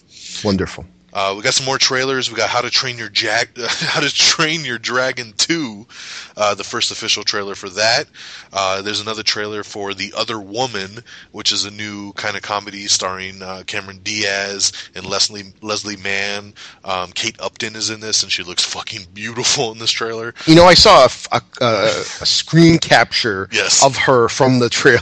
Yeah, that's that's the snapshot of the trailer. Uh, and that's more than enough. I feel like. I feel like I don't need to see the trailer now. Well, if you watch the trailer, she's running down a beach, and let me say, it's a glorious sight. Have you did you hear about the people that thought she was fat? The- the- Yes. The, guy from TMZ said she was fat. What a moron! This is why people don't want TMZ to be right about stories because they're such assholes. Yeah, get the fuck out of here with that. Kate Upton is perfect. Yeah, she's just fine. She's a mo- much better than fun. Much better than fun. Um, Hugh Jackman is in talks to take on the villain role in that new movie Pan, which is like the new updated Dark Knight version of Peter Pan. Uh, so I think it's kind of interesting that Hugh Jackman is actually up for the villain role. I don't we haven't really seen him as like a straight up bad guy, so that's pretty cool. Uh, Brad Pitt is being courted to join Tom Cruise in a new movie called Go Like Hell. So this would be their first uh, team up again since Interview with a Vampire. So um, very interesting there. See if he joins. Uh, the concept of this film doesn't sound too hot though. It's kind of like a racing, you know, Days of Thunder type movie. So Meh. Okay. Yeah. Yeah. Uh, let's see what else we got here. Uh, this is interesting. I thought that they brought in um, the writer of Argo to uh, touch up and rewrite some of the script for the Batman Superman movie. So I'm pretty stoked on that because uh, obviously Ben Affleck has pulled this dude in since they worked together in Argo and said, uh, "Why don't you go ahead and touch this up a little bit?" And uh, and I think that'll only help to make this movie that much better, man. Let's bring in the uh, Academy Award winning writer to work on Batman Superman. So very cool. Man of Steel into Darkness. Got some more trailers. We got Neighbors, uh, the third trailer for Neighbors. That's that new movie with Seth Rogen and uh, Zac Efron. This movie looks hilarious. I can't wait to see Neighbors. Uh, we got another uh, new version of the Amazing Spider-Man 2 trailer. Uh, we got one called Three Days to Kill, which is a new Kevin Costner film. I know you tweeted about this trailer the other day. the, the spy Kevin Costner movie. Um, and we have the first uh, teaser trailer for Dawn of the Planet of the Apes. So I I really like this teaser. This was really good too. I was a big big fan of Rise of the Planet of the Apes. That was a movie that that summer when it came out completely grabbed me by surprise. I did not have very high expectations for that film and it blew me away and was a five star film for me. So I am looking very very forward to Dawn of the Planet of the Apes. So that was, I did I did see that trailer, and it was really good. I was really brought into the story of, and I don't know who's speaking. Uh, like Gary the, oh, it's Gary Oldman. Okay, uh, he's you know obviously like the leader of the what what's left of humanity, uh, and it was it was very interesting. I, I really enjoyed it. I, it looks very grim yeah in a good way. Yeah because I think it the, I think it said it takes place like ten years after. Yeah, he, they said something like there's four years that we fought a virus, and the four years that we fought each other, and blah blah blah. Right. So Yeah. yeah, that sounds about right. It's at the very end of Rise, so Yeah. um, yeah, it looks very cool. I can't wait to see the first full trailer for that. But that was that was a good teaser because it ends right there with the close up of Caesar's face, and then he raises his hand, and all the apes jumping, and it just stops, and it's like whoa, very very cool. Um, there's a new series, so now we like to always give you guys like something fun to watch, like the Everything Wrong with and the Honest trailers and stuff like that. Well, from the people that do the Honest trailers, they got a new uh, series out called Honest Action. And this is actually really funny because what they do is they take an action film, they specialize on the star of the action film, and then basically they have a doctor watch it, and the doctor tells you like every time there's a fight scene or something happens to the hero, they'll be like they'll tell you how they'd be hurt. So they'd be like broken, they, they would have broke their shoulder here, they would have snapped their neck here, they would have had third degree burns here, and it's actually really really funny to see how beyond extreme they get in these action films. And the subject of the first honest action film is uh, John McClane from the Die Hard film. And I, Oh God. they do. I think I don't know if it's Die Hard One or Die Hard Two that they do. I forgot already. Uh, but it's hilarious because basically by the end of the video, they say he would have needed four lives to complete that movie. Yeah. that's a I mean, that's a perfect way to kick off that. Yeah. And honestly, they could do all of those movies. Yeah, yeah. This is a new series they're gonna do uh, going forward, and I'm really stoked on it because like they'll just show the fight scene, they'll tell you what would have happened, and then when it gets to a certain point, they'd be like, John McClane is dead. And then it's all live too, ding ding ding, you know. And then it continues the movie, and then it's all John McClane has died, ding ding ding, you know. And so at the end, they're like, it would have taken four John McClanes to finish this film, and it was so funny, like to actually see like what a doctor says said would have happened in these fight scenes. You know, it's funny. You know that they could do that for the, all the Fast and Furious movies oh, too. Got to be hilarious. I would love to see that. That's got to be on the list. I mean, those are so preposterous, and I think everyone agrees. You know, you can. It is what it is, but those movies are so preposterous sometimes that I can definitely see them wanting to do that. And and plus, it's still out there. I mean, they're still making those movies. And Right. everything. Yeah, totally. Yeah. In the Everything Wrong with series, this week was The Return of the King for all you Lord of the Rings fans. So check out Everything Wrong with The Return of the King. I'll uh, send that to Dave. the uh, director of that new movie Divergent, he says that he is not going to return for the sequel. Uh, a lot of people were like freaking out and saying like, "Oh man, this is crazy!" Like it's, but basically, this is exactly what happened with the Hunger Games. Yeah, I was going to say that's what happened with the Hunger Games. They they just got to start making the second one like immediately, and this dude is like, "I just don't have the time to immediately jump into another film." Yeah, it was the same thing with Gary Ross, and honestly, that ended up being a blessing. But I mean, you don't know because if Gary Ross had had that much money, you don't know what he would have done. But Francis Lawrence, who was the director of the second Hunger Games movie, did did a really good job. So it ended up being just fine. yeah. So the, oh, there's Titus. Oh. Titus, there's Titus. Titus. Um, Warner Brothers is bringing the Gilligan's Island to the big screen with Josh Gad. Now, this is the guy who was on Broadway in the Book of Mormon. He was on that 1600 Penn show, and he was the guy who I thought was playing Right. uh, the brother on the Goldbergs, and ended up being the guy who was in Take Me Home Tonight, and that show that got canceled on ABC. Uh, however many episodes, it was like eight episodes in, they and it got canceled, whatever that show was named. Um, but this was interesting because I, I sort of sort of see it, but Yeah. uh, I don't know. Really a really good writer. And, and he wrote the script, and the studio was like, "Cool, let's do it." So I think he's supposed to star in it also. But uh, I think it, you know, I, I don't know. I mean, I what, I, what I'm hoping out of this is that they do it like 21 Jump Street style, and they make it a comedy. I think they have to. Yeah, I think you can't just do a straight up re- remake. Honestly, when I I remember them talking about this, like when they did Lost, people were joking how Lost was sort of like a more serious version of Gilligan's Island, and people were saying, "Oh, they should do a movie for Gilligan's Island." When they did Twenty One Jump Street and all these other you know movies of TV shows and whatever, and I honestly always thought Jonah Hill and Michael Cera would be Gill- would be the skipper and Gilligan. I always envisioned that. I really feel like Michael Cera would be Gilligan. That's Just one minute, just one man's opinion. Uh, we got a couple more trailers. We got one called Grand Piano with Elijah Wood. Uh, we got one called Welcome to Yesterday. It's a time travel uh, kind of Oh. thriller. You know what? That was a trailer that we saw with the with the, the kids, and Yes. he sees himself at his seventh birthday, Yeah, and that's it. Welcome to tomorrow. very weird. Uh, but honestly, I have Doctor Who. I don't need to watch any other time travel. You saw that was produced by Michael Bay as well. Oh yeah. Oh, don't worry. We noticed. We noticed. Uh, so this is interesting. Some sequels were announced for films that I never thought I'd see a sequel for. Um, Miramax Films has created a new deal with the Weinstein brothers. You know, Bob and uh, Harvey Weinstein.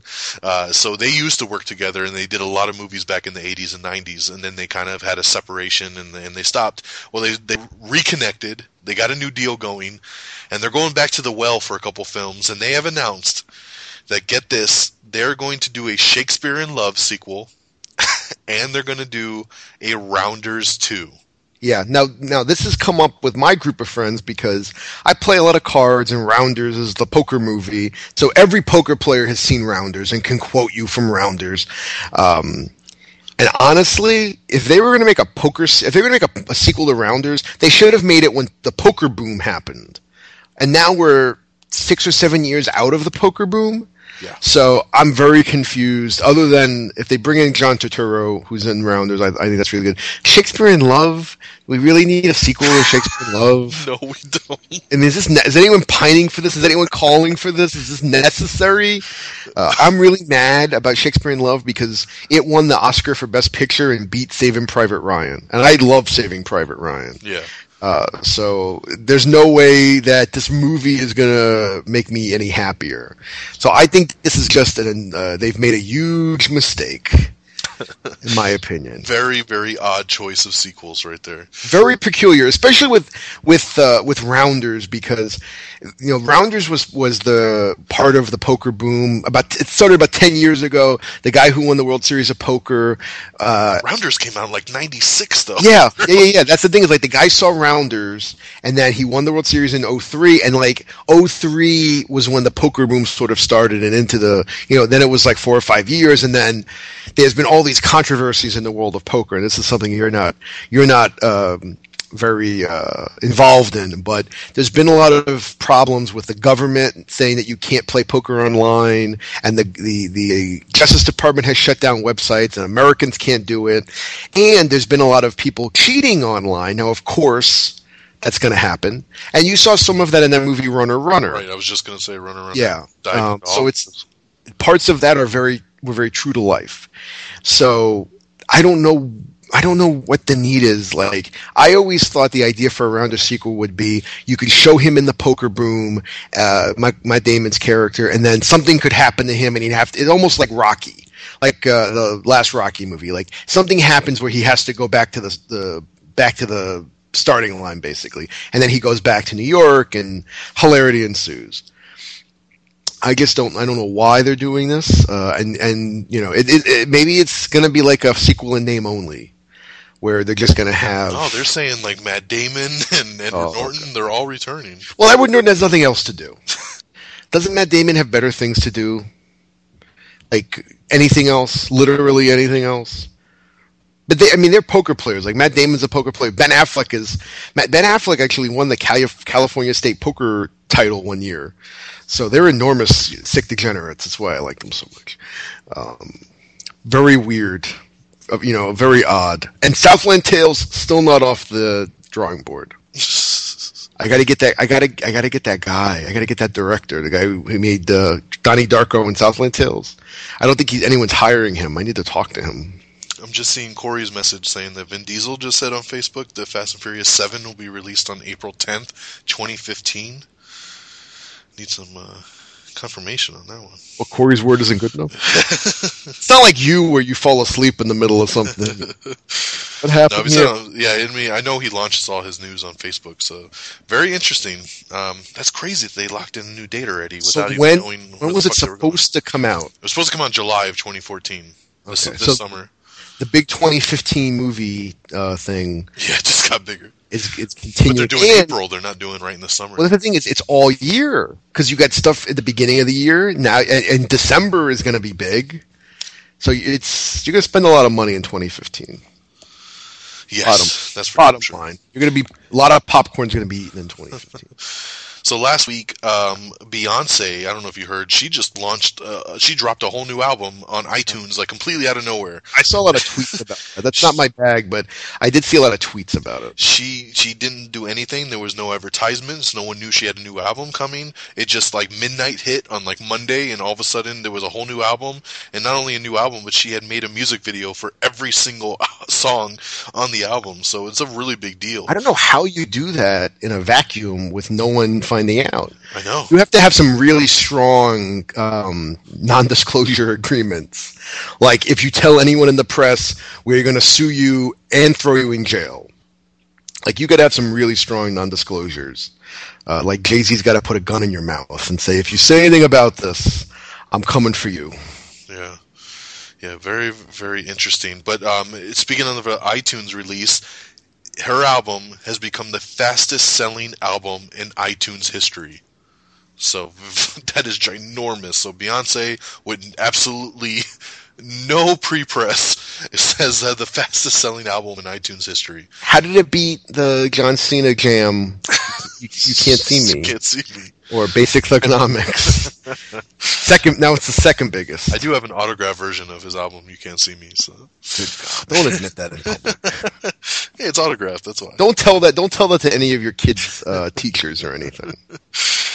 Um, Disney broke its all-time domestic box office record uh, as they brought in over 1.547 million dollars um, in 2013. So Billion, billion. Was it billion? Oh, yeah, billion. Sorry. Gotta be- If they Yeah, brought in one. they brought in one point four million, it'd be like, I'm all Thor 2 did that this weekend. what are you talking about? yeah, exactly. Uh, so yes, congratulations to Disney. They already had a ginormous year. Thor really put them over the edge, and then when Frozen came out and everything, it's just they killed it. Yeah, Frozen's gotten some really good reviews, but they needed to make all that John Carter money back. So, They lose that much.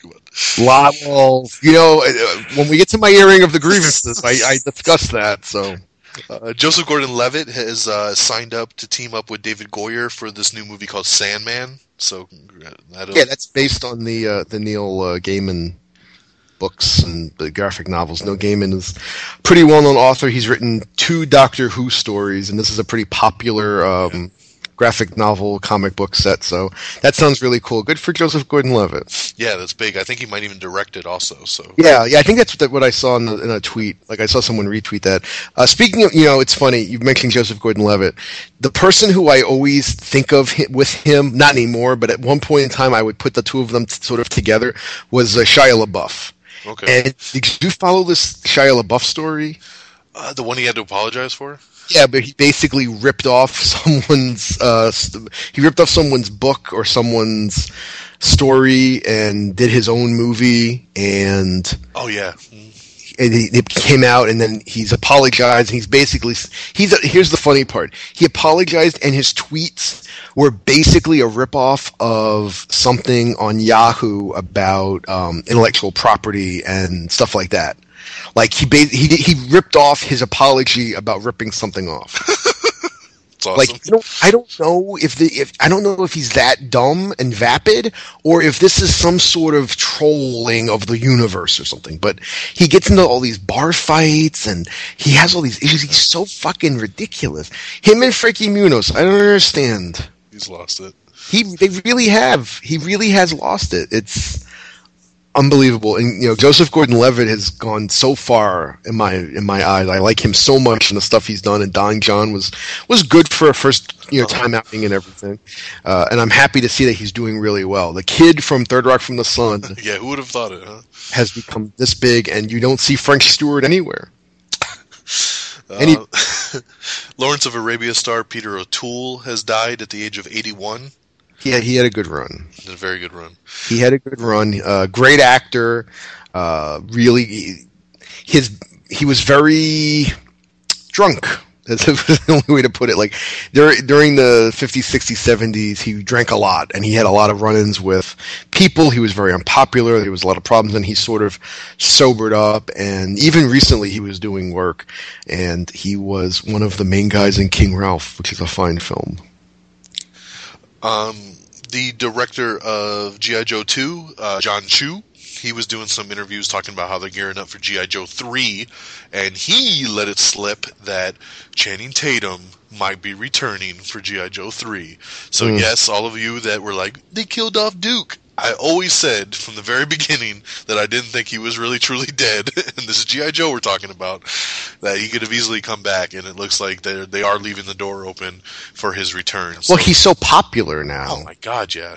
You he's know? become a, you know they, they even made the movie come out later so they could do more scenes with him and he is he's very big he's very popular now he has the the 21 jump street sequel coming out and and other stuff so it's it's not a big surprise that they're going to want to get him involved Yeah, yeah. I was yeah, I was I'd be very shocked if he's not in the third movie. So they're not confirming 100% that he's in, but they're saying that yes, the door is open and just cuz you quote unquote died in a film, in a GI Joe type film, doesn't mean you can't come back somehow. So i mean remember professor xavier sort was supposed to die at the end of x-men and Well, even in GI Joe alone, uh, the Storm Shadow, the bad guy Storm Shadow, he died in the first movie, and he was the one of the main bad Hey. guys in the second movie. kayfabe Okay, Kayfabe. totally. Um, so uh, it'll be interesting. Uh, Fox is in talks to pick up Mark Millar's script for Starlight. Starlight's another comic book uh, kind of adaptation that they're looking to do. Um, Matthew Perry is set to star in an Odd Couple reboot over at Yeah. CBS. That's gonna get canceled. Spoil spoiler alert. That's gonna get canceled, just like here first, everyone. Studio 60 on the Sunset Strip, just like Mr. Person. What the fuck was Mr. Nice Guy? The show where he was um, in the group therapy, Yeah. Uh, or the or the or the other show that got canceled where he was the manager of the hockey arena. Listen, uh, you know he's done. all- He did. He he was. He tries. He tries. At God bless he tries. Where the fuck is uh, Ross? David Schwimmer. yeah, I think he's just counting his money, to be honest. exactly. they all Um, could have retired after Friends. Yeah, They absolutely. only got like a million an episode. Yeah. Um, but some of them, I mean, I mean, Jennifer Aniston's pretty busy, and of course, Courteney Cox does Cougarton Abbey there. Um, Which comes back And then, weeks. yeah, and then, oh, they've been fucking, I've been fucking inundated about that show. Uh, and then Joey is on that uh, that show on Showtime that I like. You get nominations rewards. Yeah.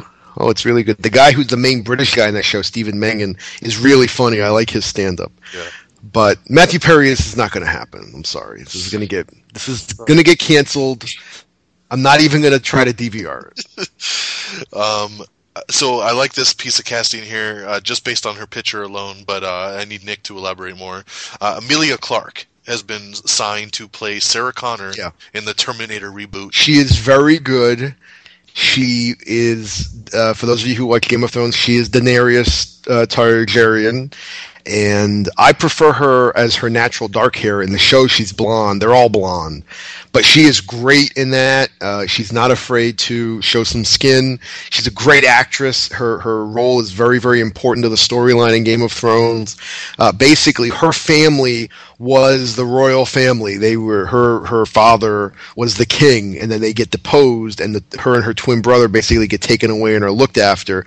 And her story is about these dragons that are have hatched, and she's sort of in charge of the dragons. Her family's um symbol is a dragon, and how she wants to go back and claim the throne back for her family.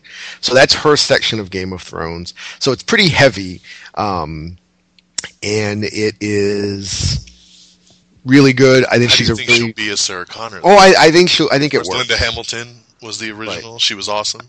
Yeah, I, I think it. Uh, I think it works. She needs the dark hair. Let's keep the dark hair. And I, if I if I remember correctly, um, uh, Lena Headey was Sarah Connor on the show, You're correct. who who was also is also on Game of Thrones. exactly. I thought that was weird. yeah, she looks more like like Linda Hamilton. Yeah, Lena Headey was great as Sarah Connor on the Sarah Yeah. Connor Chronicles. Of course, I preferred Summer Glau in that. Uh, for obvious reasons, but um, she was really good. But I, I think this will be a new spin. I think she'll be different. I think she'll be a little more feminine, but she's a very she can be very strong. Like her character on Game of Thrones is very strong. Nice. Uh, her and Jason Momoa have some very uh, interesting sex scenes together, but she's really good. I, I think this is a good casting decision. I'm a big fan of her work. Nice. And also keeping up with Terminator reboot, they have their uh, sights set on Jason Clarke for John Connor. Um, I'm kind of I'm not sold on this dude yet, but he's pretty good. He was in White House Down this past summer. He was also in Zero Dark Thirty last year. He's going to be in um, Dawn of the Planet of the Apes. He's definitely somebody that's really starting to make waves right now, and um, I think he's pretty decent. I don't know about him as John Connor. I mean, of course, last played by Christian Bale. you know, I just I don't know if I see him as John yet, but I, I don't hate it at the same time. So I don't know if you know much about Jason Clarke or if you have any. I've never even heard of him. Okay. so No idea. um, so Sony has announced, and this was actually really big news this week too. Sony has announced that they're going to try to pull a Marvel, and they're only. what's funny about it is they only own the Spider-Man property, but they want to they want to expand the Spider-Man universe, and they want to do something bigger like the Marvel stuff, where different movies will tie into each other and branch off the characters. They have announced that they're going to do a Venom movie, a complete movie just on Venom, and they're going to do a villain-based movie based on the Sinister Six. So that's pretty crazy. Um, I don't know how they're going to pull off a Sinister Six movie without Spider Man. Um, I mean, I guess maybe they could have a Spider-Man cameo in it, but that's really going to center on uh, all the villains coming together to become the Sinister Six. So that's very unique to kind of go the bad guy route rather than the good guys. Um, so Well, they gotta do something different. box. Yeah, You got to do something different instead of whatever uh, DC Comics is trying to do. Like they're sort of trying to shoehorn in a fucking Justice League movie. so I give them credit for that. Am I that interested? Not really. Spider Man, of, of all the superheroes, all the big superhero movies, Spider Man is just fine, but it, it doesn't make my toes tingle. He's not going to be Iron Man or Superman or or Batman or Ant Man or Aquaman. damn, he's way down there. For you. Well, I'm not even I'm not even a big Superman movie to Superman guy to be honest. I will usually see Superman because the casting is really good, the people involved are really good. But uh, I'm more of a Batman guy. I've always been more of a Batman guy, going all the way back to Michael Keaton. Yeah. Yeah, so this is very interesting. I mean, kudos to Sony for really thinking outside the box, but they are going to do a Venom movie and a Sinister Six movie. So, uh, and that's in addition to already announcing Spider-Man three and four. So, it's going to be interesting. They're definitely going to utilize what they got for for licenses. Um, I like this. We're going back to Adam Sandler a little bit. Adam Sandler is going to guest star on Brooklyn Nine Nine Super Bowl episode. Yeah, as himself. Yes, he is going to play himself. Very very cool. It's fine. It's And also on the Super Bowl episode of New Girl, Prince is going to be on that episode. Yeah, I I'm not a fan of Prince anymore. I'm I'm I'm taking uh, Raspberry Beret and Pussy Oh. Control and all my favorites off my fucking iPhone as we speak. I can't believe you just named out Pussy Control. He's dead to me. so awesome. 1999 and Ugh. well, when I think of Prince, that's one of the first two or three songs. No, I awesome. Nobody talks about Pussy Control. How can you not talk about it? I love Pussy Control. Of course you do. How could? Because no one could. No one wants to call name the fucking song. How can you not talk Well, the song about? on the album isn't named P Control, Well, uh, but we all know like- it's Pussy like- Control. yeah, that's, that's like "Forget You" with CeeLo. yeah, exactly. You know, we know what's going on, CeeLo. Ain't, ain't that some shit? Just some shh. Uh, CBS has renewed Survivor for two more seasons. No one fucking cares. Jeff The only person that cares is that is that bird is the word uh, chick Missy on Twitter who says she wants to do her own podcast. I told her to listen to Am I on the Air. You want to do your own podcast? Listen to stuff on Red Dragons Radio. It's like Rihanna. Rihanna's now doing her six fucking podcasts. She was just a member of our audience, and now she has her own fucking shows. I know. Uh, I'm glad we're an inspiration for everyone. Yeah, we are the inspiration. So yeah, so Survivor coming back for its 29th and 30th seasons. Nobody fucking cares. Insane. Got another on. new trailer for Rio 2. Uh, Rio two. Rio 2 coming out. Oh, did you watch the trailer for Edge of Tomorrow with Tom Cruise? No. Oh, this looks so good. This is the new movie coming out in 2014, summer of 2014. Stars Tom Cruise and Emily Blunt. Um, it's called it's called Edge of Tomorrow. The trailer just debuted last week. Um, it looks awesome. It's a sci-fi type movie. He's there's it's kind of. Did you did you ever see Source Code with Jake Gyllenhaal? Mm, No. It looks awful. So it's kind of it's almost it reminds me of that. Oh, oh, you know what? eating the day. Like he dies and he comes back and he's at the beginning of the morning and he's got to try to like prevent whatever to happen so he doesn't die again. But he keeps dying and then repeats and like You know, I remember I remember hearing about this movie where he's a soldier and he dies and then he just keeps on coming back and keeps on coming back and sort of like it's like Groundhog Day but in war. yes, Uh, I did hear about this movie, yeah. yeah, it it looks awesome. This trailer was great and really got me stoked for it. So um, that is one of the biggest trailers that we posted in the last week. As long as he's not making a sequel to Oblivion.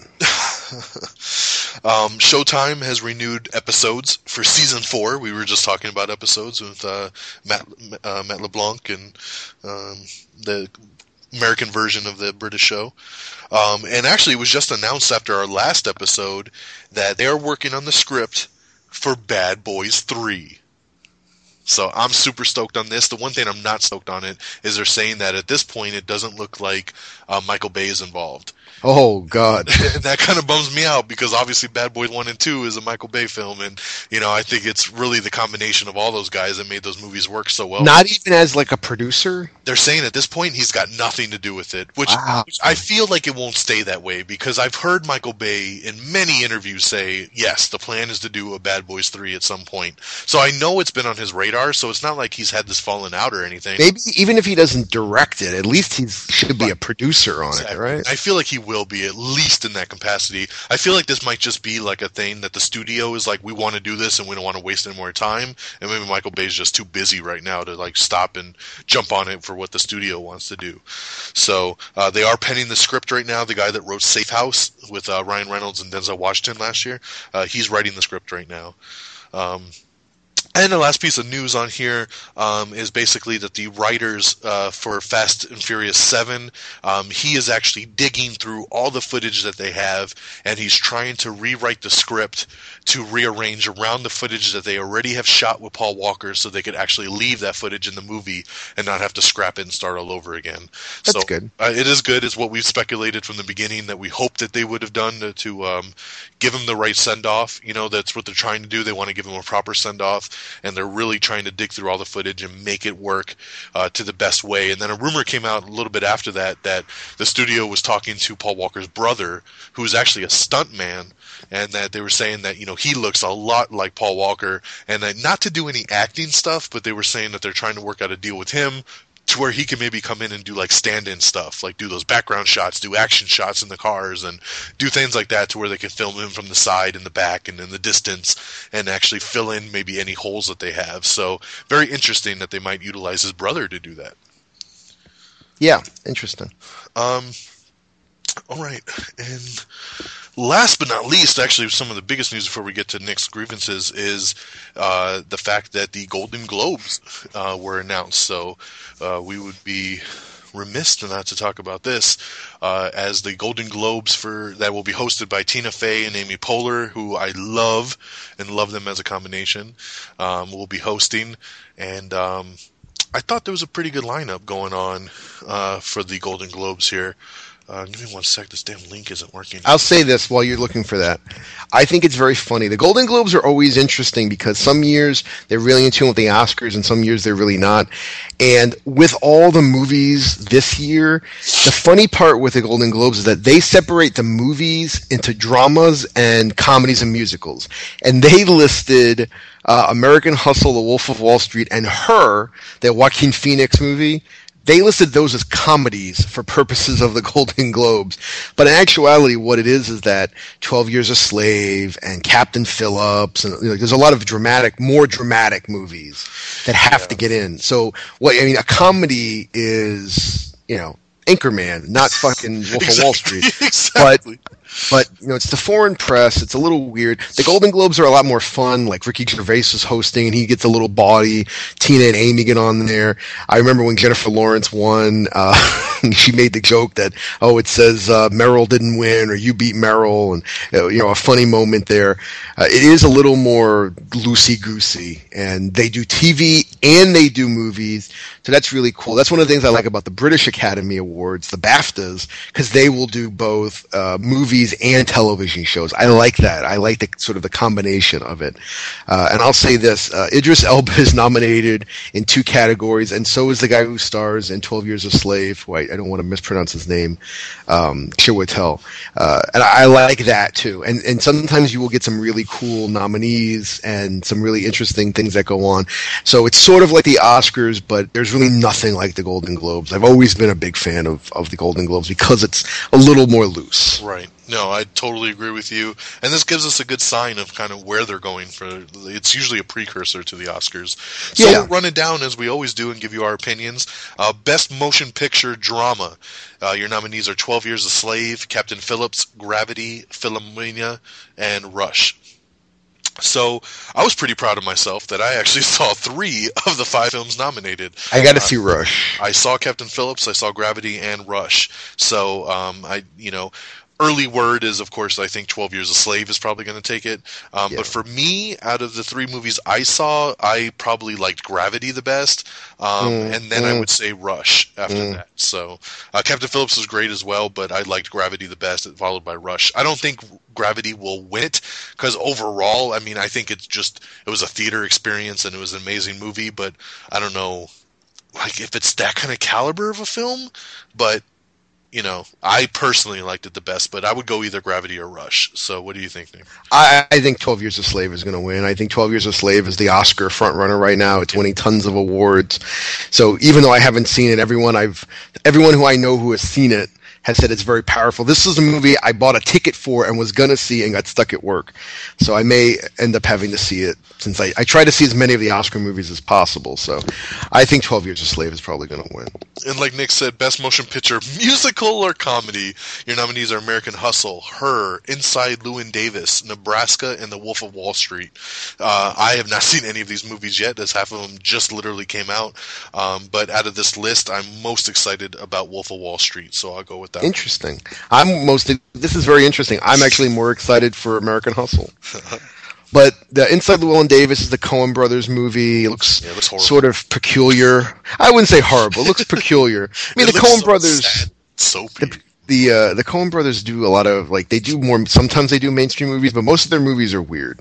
Uh, and then her, we talked about the Joaquin Phoenix movie, and what the hell else was in there? Wolf of Wall Street, American Hustle, and Oh, sorry. Uh, Wolf of Wall Street, American Hustle, uh, Her, Inside Llewyn Davis, and Nebraska. Nebraska is a black and white movie. Uh, Bill Hader is, is in it. Uh, Bruce Dern is in it. It's about uh, old man like going to claim a Publishers Clearinghouse sweepstakes win or something like that. Looks very quirky. So there's a lot of quirky movies here. Uh, I'm gonna go with American Hustle. All I've heard from people who have who uh, have seen it, uh, critics can't write about it, but the word of mouth has been Oh, that. It's out now. Yeah. Well, now it's out. We're It's almost. got I a almost saw it. 94 percent. Yeah, but before before it came out and critics had seen it but couldn't really talk about it, there was a lot of buzz, and uh, I wish I wasn't. I didn't have all this stuff going on because I really would like, like to see it, Yeah. but there's just too much going on this time of year, unfortunately. But so I'm gonna go with American Hustle. I'm really looking forward to that. On a side note, Joaquin Phoenix uh, didn't even have this article posted to talk about it, but Joaquin Phoenix is supposedly in negotiations to be a villain in the Man of Steel sequel. So, what do you think about that? Uh, it's fine as long as he's not Lex Luthor. I see that's the rumors that he might be Lex, which I That sounds- really don't like him as Lex at all. Terrible. I hope he'll be somebody else if that's true. I'm hit and miss with Joaquin Phoenix, but he could be really good and he could be kind of eh for me. So I'll have to wait and see. Uh, Best Actor in a Motion Picture Drama. Your nominees are Chiwetel Ejiofor in 12 Years a Slave, Idris Elba in Mandela, Long Walk to Freedom, Tom Hanks, Captain Phillips, Matthew McConaughey, Dallas Buyers Club, and Robert Redford for All Is Lost. Um, I, I only saw uh, Captain Phillips out of this, so I would have to go with Tom Hanks, which he was amazing in Captain Phillips. Uh, I hear great, great, great things about Matthew McConaughey in Dallas Buyers Club as well. Uh, these are all one that I don't think you could really go wrong with. The only one I don't like is the Robert Redford one. Everybody else I think is much deserved. So Yeah, What do you think? I've seen the trailers for that Idris Elba Nelson Mandela movie. I haven't seen it yet though. I'm gonna keep going. I'm gonna go with Chiwetel and Twelve Years a Slave. I've heard he's very good. There's a lot of buzz. Uh, I think he's a great actor. So I'm gonna. I, I really do think Twelve Years a Slave is the movie to to beat. So I'm gonna continue forward with that. there you go. And fuck Tom Hanks. Best Actor in a Motion Picture, Comedy, or Musical. Uh, you got Christian Bale for American Hustle, Bruce Dern for Nebraska, Leonardo DiCaprio for Wolf of Wall Street, Oscar Isaac for Inside Llewyn Davis, and Joaquin Phoenix for Her. Um, I will go uh, Chris. Uh, no, you know what? I'm going to go Leo. Uh, I think he looks awesome. And, I, and see, I'm not a Leo fan, but I will give props when props are due. And I think it looks like he kills it in Wolf of Wall Street. So I will give it to him for that. I'm still I'm rooting for Leo to finally get an Oscar, so I'm gonna root for Leo throughout. That that best actor Oscar race, because you're gonna have Bradley Cooper, uh, possibly you're gonna have Christian Bale, possibly you're gonna have Leo, you're gonna have Tom Hanks, you're gonna have Chiwetel, you could have Idris Elba in there, uh, you could have Robert Redford. That's gonna be a hell of a category this year at the Oscars. Best Actress in a Motion Picture Drama: Cate Blanchett for Blue Jasmine, uh, Blue Jasmine, Sandra Bullock in Gravity, Judy, Judi Dench in Philo- Philomena, uh, Emma Thompson in Saving Mr. Banks, and Kate Winslet for Labor Day. Um, I'll go Sandra Bullock in Gravity. Uh, I, I like Judi Dench. She's almost blind and she's still acting, so I give I give her a lot of credit. Best Actress in a Motion Picture Musical or Comedy: Amy Adams for American Hustle, uh, Julia Delpy in Before Midnight, Greta Gerwig in Frances Ha, Julia Louis Dreyfus in Enough Said, and Meryl Streep in August Osage County. Uh, I'll go Amy Adams for American Hustle. Uh, yeah, that sounds good. Best Supporting Actor in a Motion Picture. You got um, Barkhad Abdi in Captain Phillips, Daniel Bruhl in Rush, Bradley Cooper American Hustle, Michael Fassbender for 12 Years a Slave, and Jared Leto for Dallas Buyers Club. Um, mm, this is a tricky one too, man. I like Michael Fassbender, Bradley Cooper, and the dude in Rush did an amazing job. Also, I'm really shocked the dude from Captain Phillips got a nominee because this was like his first movie, and he was just like some Haitian dude that they brought up right Well, off. I mean, it is the foreign press, so Um, I would go Michael Fassbender for 12 Years a Slave. I've heard he's really good. Uh, but I'm gonna go with Bradley Cooper, who I've heard I've heard from some reports is really good in American Yeah, Hustle. I've heard. Yeah, all the same. I, can I make a suggestion? Mm-hmm. Uh, why don't we run down the t- the uh, movie the movie categories, and why don't we save the TV for next week? Since we're sort of next week, but uh, it's a good point. Well, they, not, we will do a show before the awards, though, right? The awards are like in February, aren't they? oh, uh, end of January. I'm just saying for for time constraints. uh, okay. Um, I mean, we got it's it's it's you know it's ten fifteen, and you know uh, okay. So, best supporting actress in a motion picture: Sally Hawkins in Blue Jasmine, Jennifer Lawrence, American Hustle, Lupita Nyong'o for Twelve Years a Slave, Julia Roberts, August Os- Osage County, and June Squibb for Nebraska. Go Jennifer Lawrence on that. I, I, do I even need to be asked? no. Best director: Alfonso Cuarón for Gravity, Paul Greengrass, Captain Phillips, Steve McQueen, Twelve Years a Slave, Alexander Payne, Nebraska, and David O. Russell, American Hustle. I gotta go Alfonso Cuarón for Gravity. The movie is one of the most beautifully shot films I've ever seen, and it just it's just amazing. So definitely, if it doesn't get any other award, I think he should definitely get Best Director. I got to go with David O. Russell. David O. Russell's becoming one of these guys like Chris Nolan that doesn't make any bad movies. The Fighter was very good.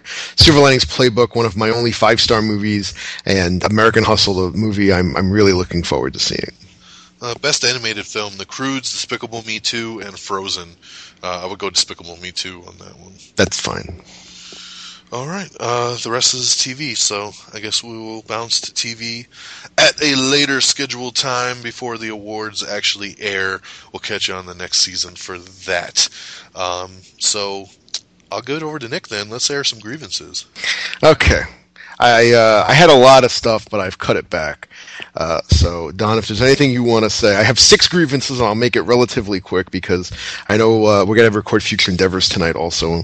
Uh, so we got a lot of stuff going on. Big episode of Future Endeavors, by the way. Season finale, the Endeavor Awards, some additional airing of grievances, and of course we'll be talking about the possible return of a certain member of the Marvel Universe.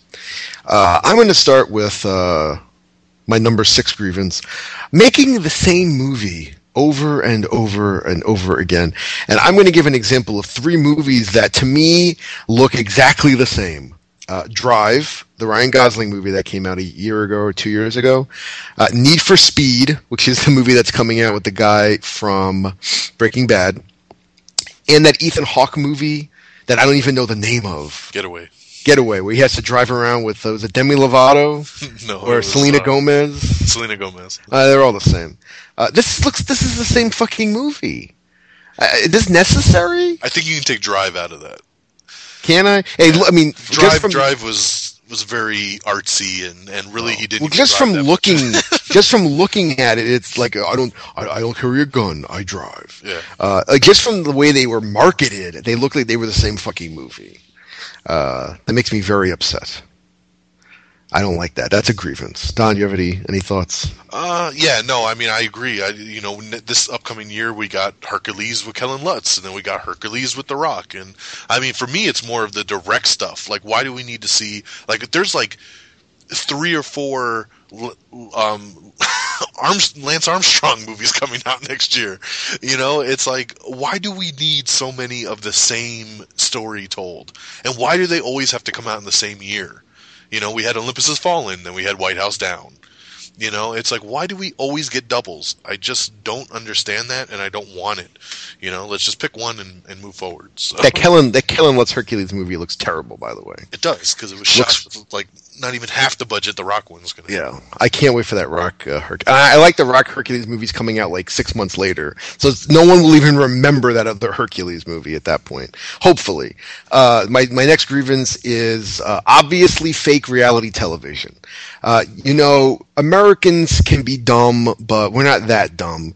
And I really hate when it's obvious that a reality show is fake. I mean, we know it's mostly scripted. We know it's not really reality. But when they do things, and we saw this sometimes on Total Divas, uh, we'll see this on other shows, it looks so ridiculously fake, and it just insults our intelligence. I don't like that. That's one of my grievances. Don, I know you don't watch as many. Uh, shows like that, you watch more of the competition shows, but you remember when we had uh, Kip Force on how she was talking about even those shows are sort of like the producer sets things up to get the results that they want. Yeah, yeah, you know, yeah, it does suck because I, th- that was the biggest appeal for me when reality shows first started was kind of peeling the, the curtain back and, and seeing that reality side of it. And it does suck that now when you watch a show like that, that that's all you think the entire time was, did that really happen? Or was that put in there for the scene? You know, it sucks. It really does take away from it because, you know, I do watch some reality television and I love shows like South Beach Tow and Operation Repo and Well, those are so so overly those are so ridiculously fake. at the beginning, and now they're like so beyond ridiculous. Well, like when I remember watching the one episode where the guy like attacks the office with a firecracker or something, and like he's trying to like smoke them out of the office because they, he wants his car. It, that was that looks so bad, so so bad, so preposterous. Um, but I mean, it's it's truTV. So there's just a lot of things that just defy logic in those shows. It's like there's no way this could happen. Um, anyway, uh, my next two are sort of related. Uh, not giving TV shows enough time, and then giving TV shows too much time. Uh, on the not giving shows enough time, uh, there's there's lots of shows that might have gotten canceled if they were on today. Uh, Cheers, Seinfeld, shows that took time to get their audience that got sort of bounced around. Uh, we'll look at Family Guy, a show that was saved from from cancellation once and then was canceled again, and then was saved from cancellation again by big DVD sales and ratings on the Cartoon Network. There's shows that need to cultivate an audience, and it's too bad because I feel like there's some shows that if they were on Showtime or HBO or on cable, could cultivate an audience and it would the ratings wouldn't be as big a deal. And I think you could have a lot of success.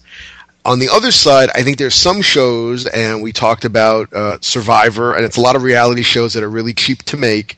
Or I would say The Office was on too many seasons. Uh, there's just some shows that have are way past their prime and need to be cut short.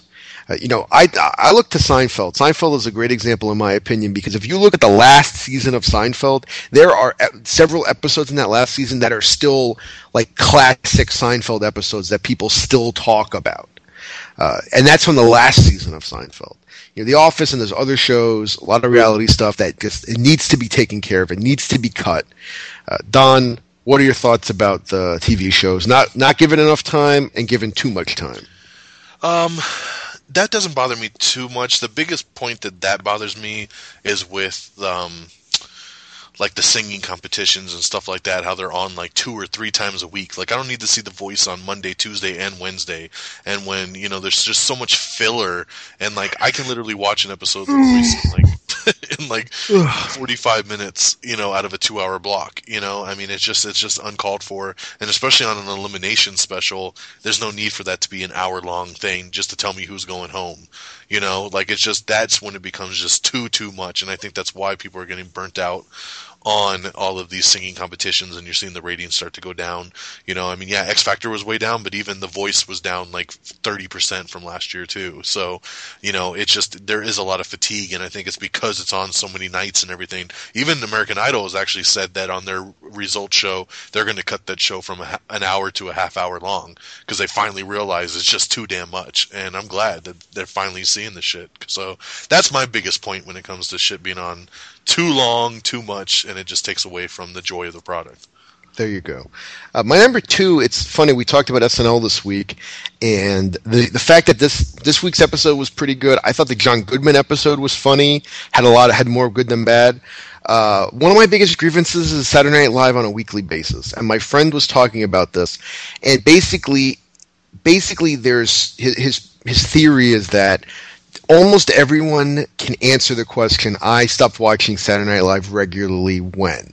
Because even you, Don, like you, you won't watch every episode. You'll sort of hear if it's good, or I'll tell you to, that it's good to watch. Or you'll watch like the best clips on Hulu or whatever.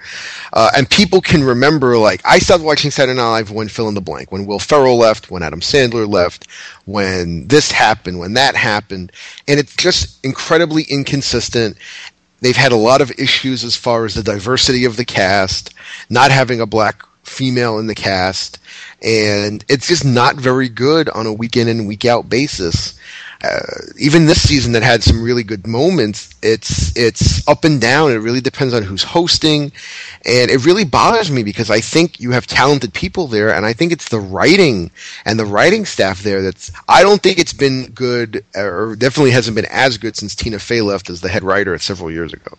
So just to call one show out specifically that I have a grievance about is that Saturday Night Live is just incredibly inconsistent. Yeah, I'll agree. I mean, it is very inconsistent, and I don't know if I remember one specific spot where I kind of slowed down or stopped. I mean, I was way more into it with the '90s with that, you know, when you had Adam Sandler and you had all the real big guys on there, Will Ferrell and everybody.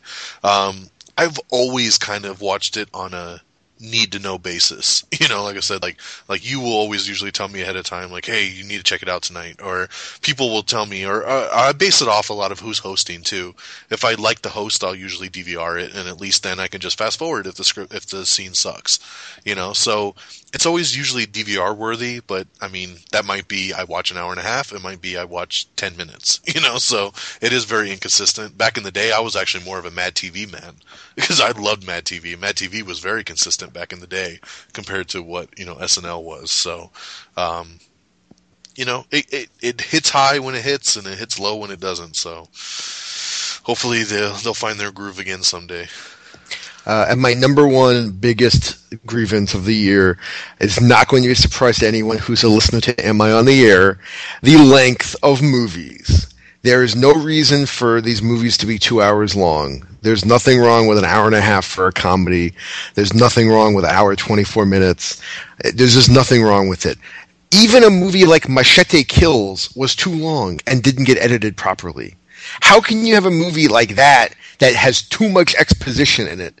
I was just dumbfounded. So many of these movies are two hours long, hour and 50 minutes long, that could be an hour and a half or an hour and 25 minutes easily. They're getting lazy and it's really bothering me. It's probably my biggest pet peeve in all of entertainment right now. I just don't understand what's going on. I don't know why these movies are two hours long because if they're shorter, you can get more viewings and more people to theoretically come and see it and sell more popcorn and so on and so forth. A longer movie is going to take up a screen for more time. I don't know why these have to be this way, especially in the era of the Blu-ray extended cut combo pack. You're going to make a two-hour movie and the extras are going to be another uh, two minutes or 57 seconds or whatever it's going to be. Make an hour and a half movie and then give us like 40 minutes of an extended cut. That would be really interesting. So that's my biggest grievance, my biggest pet peeve, the thing that bothers me the most in 2013 and in general. Uh, Don, I know you feel similar to this in a lot of ways. Uh, what are your thoughts? Yeah, um, it's bad when a movie like Machete Kills that is that I really am looking forward to and want to see so bad, and and I'm like, God damn, they needed to cut a half hour off that movie. Um, it is becoming more of a trend. Um, usually, run times don't bother me too much because, in my eyes, I want a movie to be kind of two hours. Uh, there are exceptions. Obviously, comedies are a big one to where a nice 90 minute movie really streamlines it. Um, but for me, you know, it's like you're paying money to go see this experience, go watch this movie. To me, in my mind, two hours is a movie. You know, I can watch a TV show for an hour for free. You know, so like, give me more than another hour with it. Um, but it needs to make sense. You know, like some movies it works well with. I mean, I, I don't mind when a movie goes over two hours if it makes sense and it's really delivering me on all cylinders. But when another movie just takes you out of the mix, I mean, then somebody didn't do their job. So, you know, we talked about it with Anchorman. We talked about it with Machete Kills. You know, I'm sure there were others this year that we were just like, man, it could have done without 10 or 15 more minutes. Um, it doesn't have to be a lot, but you know, depending on the type of movie it is, there's no need to kind of stretch it out because then you just take people out of the mix. So, um, I, I I feel more this this last year has been the biggest problem with that process, you know, and it's bad because then you get an extended cut that's 53 seconds longer, and you're like, really, you know, it'd be nice to like like we said earlier, you know, with Anchorman, if they would have cut out those 25 minutes, and then when they release the Blu-ray, you get the extended unrated cut that's literally with a half hour added into the film of brand new scenes and footage that you've never seen before. I would love that. I'm somebody that buys Blu-rays on a regular basis, and that would really make me stoked to be able to get a whole different version of the film with that much extra time added back in. So, you know, all we can do is hope that they listen and they try to bring us, you know, what's the best product. There you have it, folks. Those are my 2013 grievances. We will have some more grievances on future endeavors. And happy Festivus for everyone who celebrates Festivus. Beautiful. All right. Well, let's run down the charts for the last time of 2013. Uh, starting with your albums, coming in number 10 is the Frozen soundtrack. Number 9 is Prism by Katy Perry. Um, number 8 is the Marshall Mathers LP 2 by Eminem. Number 7 is Because the Internet by Childish Gambino. Number 6 is Duck the Halls, a Robertson Family Christmas. Number 5 is Midnight Memories by One Direction. Number 4 is Black Panties by R. Kelly. Number 3 is Wrapped in Red by Kelly Clarkson. Number two is Blame It on All My Roots Five Decades of Influences by Garth Brooks. And number one, we talked about it earlier, it's Beyonce with Beyonce. Uh, let's move over to the singles. Coming in at number 10 is uh, Story of My Life by One Direction. Number 9 is Let Her Go by Passenger. Number 8 is Wrecking Ball by Miley Cyrus. Number 7 is Wake Me Up by Avicii. Number 6 is Demons by Imagine Dragons. Number 5 is Royals by Lorde. Number 4 is Say Something by A Great Big World and Christina Aguilera.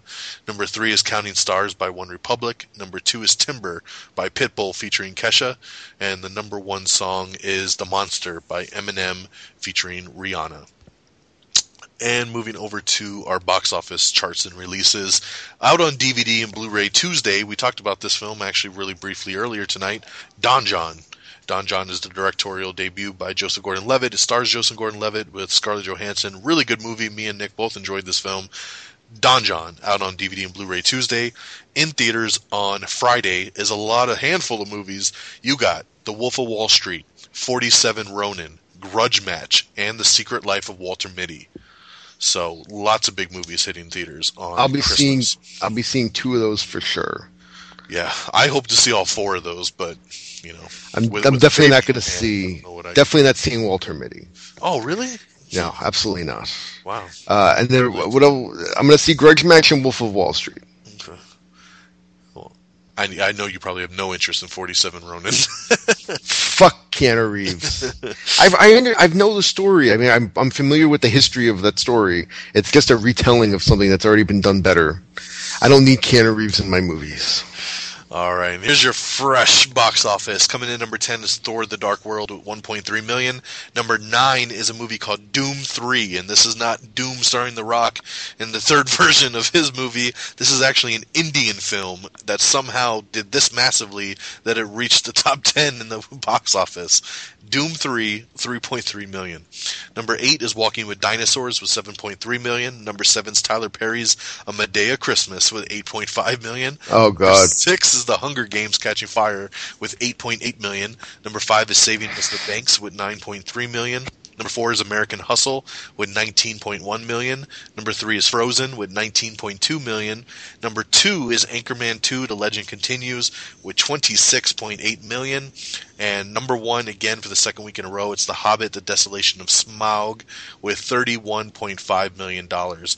Uh, the Hobbit and Anchorman were in a neck and neck race all weekend, and Hobbit ended up edging it out. Now Anchorman opened up on Wednesday, so if they would have been smart and actually done it on a Friday, it would have actually beat it because Anchorman brought in over forty million dollars if you include it since Wednesday. Um, but if you only count the three days, it only did twenty six point eight. So it's still a big hit. They made Anchorman two, I think, on a thirty million dollar budget, so they've already crossed that. So congratulations to them. Uh, big box office weekend there uh, as we gear up for four big movies coming out on Christmas Day. So, Merry Christmas to uh, everyone. Happy holidays if you don't celebrate Christmas. Um, from all of us here on Am I on the Air, we really had a great, great year in 2013, and um, I love doing this show, and I think you all know that, and I, you know, appreciate everyone that listens and tunes in on a weekly basis. Uh, you know, we appreciate you guys listening every week and writing us on Twitter and you know liking the different posts and trailers and everything on Facebook. Uh, we really enjoy what we do, and I love bringing you guys the latest news and, and information to keep you up to speed in the world of entertainment. So, am I on the air? Uh, looking for a big 2014. Uh, thanks to Nick, um, always being my partner in crime, and uh, you know, Happy New Year, Merry Christmas, and we'll be back uh, better than ever 2014. Uh, and for anybody who uh, listens and doesn't like me, Man of Steel was the worst movie of the year.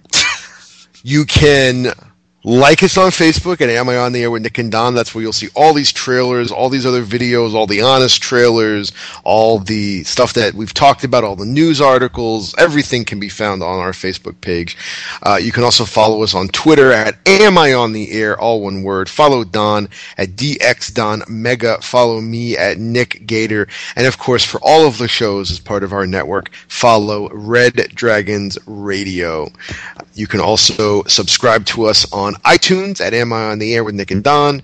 Uh, listen to us on Spreaker and Stitcher, the Access Radio Network, or just go to reddragonsradio.com and you can find us there as well. There is no reason why you shouldn't be listening. It's been a good 2013 uh, in the world of movies, music, and television, and we will begin again in 2014, probably in a couple of weeks. Probably take a couple of weeks off here to get re-evaluated and situated, uh, but we will be returning in January. So thank you for all of your time. This has been Am I on the Air?